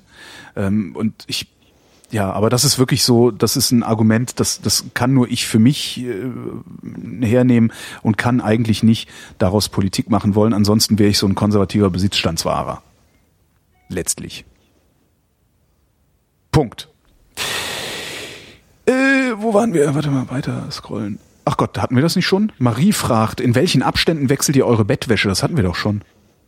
Oder? Bettwäsche wechseln? Ja, nee, Hosen hatten wir. Hatten wir. Hosen hatten wir vor ein paar Hosen waschen hatten. Ja. Wir. So, aber ist doch eine gute Frage. In welchen Abständen wechselt man eigentlich seine Bettwäsche? Äh, einmal im Monat. Ähm, warum nur einmal im Monat? Ich meine, man verbringt doch total viel Zeit da drin. Irgendwie schon, gell? Aber es kommt einem einfach nicht so vor. Ja. Man müsste die eigentlich jede Woche mindestens wechseln. Ja. Und, oder? und im Hotel wird sie ja auch jeden Tag gewechselt. Ja gut, das finde ich albern. Also das ist auch das Erste. Ich gehe als erstes gehe ich zum Housekeeping und sage, bitte mein Zimmer nicht sauber machen, bis ich ja. ihnen sage, dass sie mein Zimmer sauber machen müssen und mein Bett beziehen und sonst irgendwie was, weil das ist halt Unsinn. Ähm, aber gerade so dieses Bettwäsche, ich mache das auch. Also ich habe gelernt, wenn Geld aufs Konto kommt, wechselst das Bett. Wechselst mhm. die Bettwäsche so. ist irgendwie so. Ähm, jetzt kommt das bei mir sehr unregelmäßig, aber egal. Aber so einmal im Monat ist halt auch äh, so, so, so ein Richtwert bei mir. Und jedes Mal denke ich, sag mal, Alter, einmal im Monat, obwohl du da im Grunde jeden Tag acht Stunden oder irgendwie sowas drin verbringst, ist ja eigentlich ein bisschen eklig. Einerseits. Ja, stimmt. Andererseits. Müffelt's doch aber auch nicht. Ja, genau, ich wollte es sagen. Was ist an Bettwäsche nicht. anders, dass ja. sie nicht müffelt? Wenn ich einen Monat lang dieselbe Hose anhabe oder dasselbe Hemd anhabe, da, da rieche ich, da, da will ich ja gar nicht drüber nachdenken. ja, aber was, was ist da? Äh, ich sehe schon, du weißt es nicht und sagst deswegen. Ich habe keine nichts. Ahnung. Nein, das, die Kinder sollen das äh, uns sagen. Genau. Die Kinder, Kinder also die, die Zuhörer, warum ich verraten hätte, was für eine, was für einen Blick ich auf unsere Hörerschaft habe. Es ist bei mir Schneidereit. Äh, erzählen Sie mal. Schneidereit, schreiben Sie mal auf. Das, ich, die Kinder heißen bei mir ja alle Schneidereit. Schneidereit, mhm. schreiben Sie mal auf und Schneidereit lesen Sie mal vor. Gefällt mir auch sehr gut. Lesen Sie mal vor. Ähm, Frage von Marie. Schon, Marie hat's, aber, also die hat gerade viele Fragen. Marie fragt, sehr schöne Frage. Was ist unverzeihlich? Das ist wirklich eine schöne Frage und wieder eine von dieser, von diesen Fragen, über die man länger nachdenken müsste. Echt? Hast du eine spontane Antwort? Mir ist spontan, also was mir spontan in den Sinn kam, Verrat. Verrat. Ja, aber so, so Wörter wie Verrat und Loyalität, weißt hm, du, das, klar. das, äh, weiß nicht, ich assoziiere das mit so mittelalterlichem Denken. Nee, gar nicht. Also es ist aber einfach nur, es gibt nicht viele Menschen in meinem Leben, denen ich nicht verzeihe. Es gibt mhm. nur sehr, sehr wenige Menschen in meinem Leben, denen ich nicht verzeihe, um ehrlich zu sein. Es sind vielleicht, es sind keine fünf. Und diese Menschen, denen ich nicht verzeihe, die haben tatsächlich alle eine Art von Verrat begangen mhm. an mir. Ähm Und inwie, inwiefern denn? Haben Sie ähm, deine Geheimnisse verraten oder dir etwas vorgespielt und dann hinterm Rücken irgendwas gemacht, Das hatten wir was schon gegen mal. deine Interessen war? Wir hatten vor kurzem mal die Frage, äh, was, was Freundschaft ausmacht oder so ähnlich, Ja, wo ich gesagt genau. habe, Ansprechbarkeit. Ja, ja, stimmt. Mhm. Ähm, die Menschen, die, von denen ich mich verraten fühle, haben, die sind plötzlich unansprechbar geworden, obwohl sie immer so getan haben, als wären sie ansprechbar. Das, das ist tatsächlich so ein Verratsgefühl, was ich da empfinde. Es ist tatsächlich so, dass ich denke, du hast mich also so verarscht werden. Nennen wir es auf Neudeutsch verarscht werden. Ähm, das, das ist eher so das. Also das finde ich unverzeihlich. Ansonsten kann ich alles verzeihen. Gut, mir hat jetzt, nee, stimmt nicht. Diebstahl, also privat, also Diebstahl von privatem Eigentum finde Mhm. ich wirklich unverzeihlich. Also auch, auch selbst, selbst Jugend, wenn Jugendliche das machen. Echt? Ladendiebstahl, okay. Ja? Ladendiebstahl, okay, macht man. Ne? So ist halt, ne, so, kann ich auch verstehen, warum man das macht. Was ich unverzeihlich finde, ist, wenn, ne, wie es mir passiert ist, in den Keller eingebrochen wird und Fahrrad geklaut werden. Überhaupt Fahrraddiebstahl finde ich, ne- finde ich unglaublich. Das, ne? Die wenigsten sind versichert. Wenn man versichert ist, wird selten bezahlt. Man hat vielleicht eine emotionale Bindung zu seinem Fahrrad oder sonst wie. Das äh, finde ich unfassbar. Wie kann man das machen? Wie kann man jemandem was klauen? Das, ich, das ist mir, das, ich finde das furchtbar. Ich muss zugeben, mir wurde nur einmal was geklaut, also äh, wo ich das halt weiß. Äh, und das war die Anastasia, ja, dich meine ich, acht Jahre alt. Und die- Na warte. Und die hat mir ein Daumenkino geklaut, wo der Donald von einem Sprungbrett ins Wasser gesprungen ist. Und dieses Daumenkino war extra in der Mickey Mouse gewesen, ja? Ja. Und es war mir total viel wert. Das war das beste Extra, was ich jemals hatte. Ich liebte dieses Daumenkino und sie hat es mir geklaut. Und ich muss ganz ehrlich sagen, dass ich ihr das nie verziehen habe. Bis zum heutigen Tage. Nein, wahrscheinlich könnte ich jetzt mit ihr reden. Aber damals war das für mich ein so schwerwiegender ja, nenn es Verrat. Also so- eine, so eine Grenzüberschreitung, Ja. dass ich wirklich nicht mehr mit ihr befreundet sein wollte. Und ich war selber als Aussiedlerin in einer Lage, wo ich eigentlich auf Freundschaften angewiesen war, beziehungsweise es mir eigentlich nicht erlauben konnte, ähm, zu wählerisch zu sein. Aber ich wollte mit ihr nicht mehr befreundet sein, weil ich sie einfach nicht mehr mochte dadurch. Ja. Das, das ist so, ja, auch, auch das äh, meine ich mit Verrat. Also so dieses, ja, im Grunde einem den Boden der Verlässlichkeit unter den Füßen wegziehen. Also das, Ja, das ist genau. sowas, was ich unverzeihlich finde. Ich, und das ist halt auch, darum habe ich wahrscheinlich auch so ein großes Problem mit Diebstahl. Also von, wie gesagt, von Privateigentum. Ich kann absolut verstehen, dass ein 16-Jähriger oder meinetwegen auch ein 25-Jähriger aus finanziell prekären Verhältnissen irgendwann zum Ladendieb wird, weil nämlich unsere, äh, unser, unser Kapitalismus oder unsere Marktwirtschaft ihn den ganzen Tag mit Konsumdruck vollscheißt. Wir üben unglaublichen Druck auf alle Menschen aus zu konsumieren und nochmal zu konsumieren. Und wenn du das nicht kannst, weil dir dazu die Mittel fehlen, dann muss irgendwo, brauchst du ein Ventil. Und da kann ich wirklich verstehen, dass jemand sich dann im Laden einfach nimmt, was er haben will oder von dem Ja. er glaubt, was er haben will. Äh, wirklich. Was ich nicht verstehen kann, ist, dass mir jemand mein Privateigentum wegnimmt. Weil darauf basiert diese Gesellschaft. Ich muss und will mich darauf verlassen können, dass mein Fahrrad mein Fahrrad ist. Ja. Und wenn da jemand eingreift in dieses in dieses Vertrauen, was ich da eigentlich habe, das ist ja eigentlich ein Vertrauensmissbrauch, Diebstahl. Äh, wenn da jemand eingreift, das erschüttert mich so sehr, dass ich das nicht verzeihen kann. Ja, das verstehe Und das ich. ist dasselbe auch bei den Menschen, denen ich Verhalten nicht verzeihe. Und Das, ne, die, die haben alle in einer solchen Weise die vertrauensvolle oder die, die Basis auf die, die gemeinsame Basis, auf die ich vertraut habe, so muss man das nennen, nicht mein Vertrauen missbraucht. Das ist, das geht noch weiter. Die haben beide die gemeinsame Basis, auf die ich vertraut habe, wie nennt man denn das? Mir entzogen oder, oder Ja. erschüttert oder sonst wie. Ohne dabei dann, und das, da sind wir dann wieder, ohne dabei ansprechbar gewesen zu sein. Und das ist was, was ich nicht verzeihen kann. Ja. Und wenn das dann noch einhergeht mit Denunziation und so, was es in allen Fällen, auch interessanterweise, in allen Fällen auch noch getan hat, äh, dann ist halt Schicht im Schacht. Ja. Ja. Aber sonst, es gibt gibt's noch mehr, was ich unverzeihlich finde. Eigentlich nicht.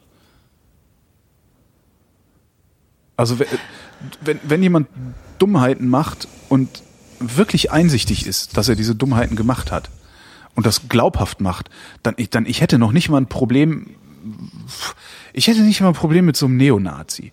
Wenn der, weißt du, es gibt Neonazis, es gibt Aussteiger aus dieser Szene, die glaubhaft machen können, denen glaube ich, dass sie begriffen haben, dass sie da wirklich Dummheiten gemacht haben und das jetzt nicht mehr machen wollen. Ja. Das kaufe ich denen ab. Äh, und auch mit denen habe ich kein Problem. Auch denen kann ich verzeihen. Ja. Zum Thema Schuld übrigens fällt mir Oh, ein, ich Schuld. habe letztens einen fantastischen Podcast gehört im SWR2 Forum, genau. Ja. Äh, Kann man bestimmt jetzt noch nachhören. Äh, Ich glaube, der hat den Titel Wie sinnvoll sind Gefängnisstrafen? Mhm. Schuld und Strafe unbedingt anhören, das ist sehr, sehr gut. Und damit kommen wir zur obligatorischen Höflichkeitsfrage von Leisure. Wie geht's uns denn heute? Ja, ganz gut eigentlich. Und uneigentlich? Äh, nein, mir geht's gut. Mir geht's gut. Das eigentlich stand für und ich habe keinen Bock darüber zu reden. na gut, dann beenden wir jetzt dieses Trauerspiel hier ähm, äh, und äh, vergessen die Dynamaschine hochzufahren. Verdammte Axt. Dann das beenden wir jetzt dieses Trauerspiel. Äh, das war die Vrindheit. Wir danken für eure Aufmerksamkeit. Tschüss.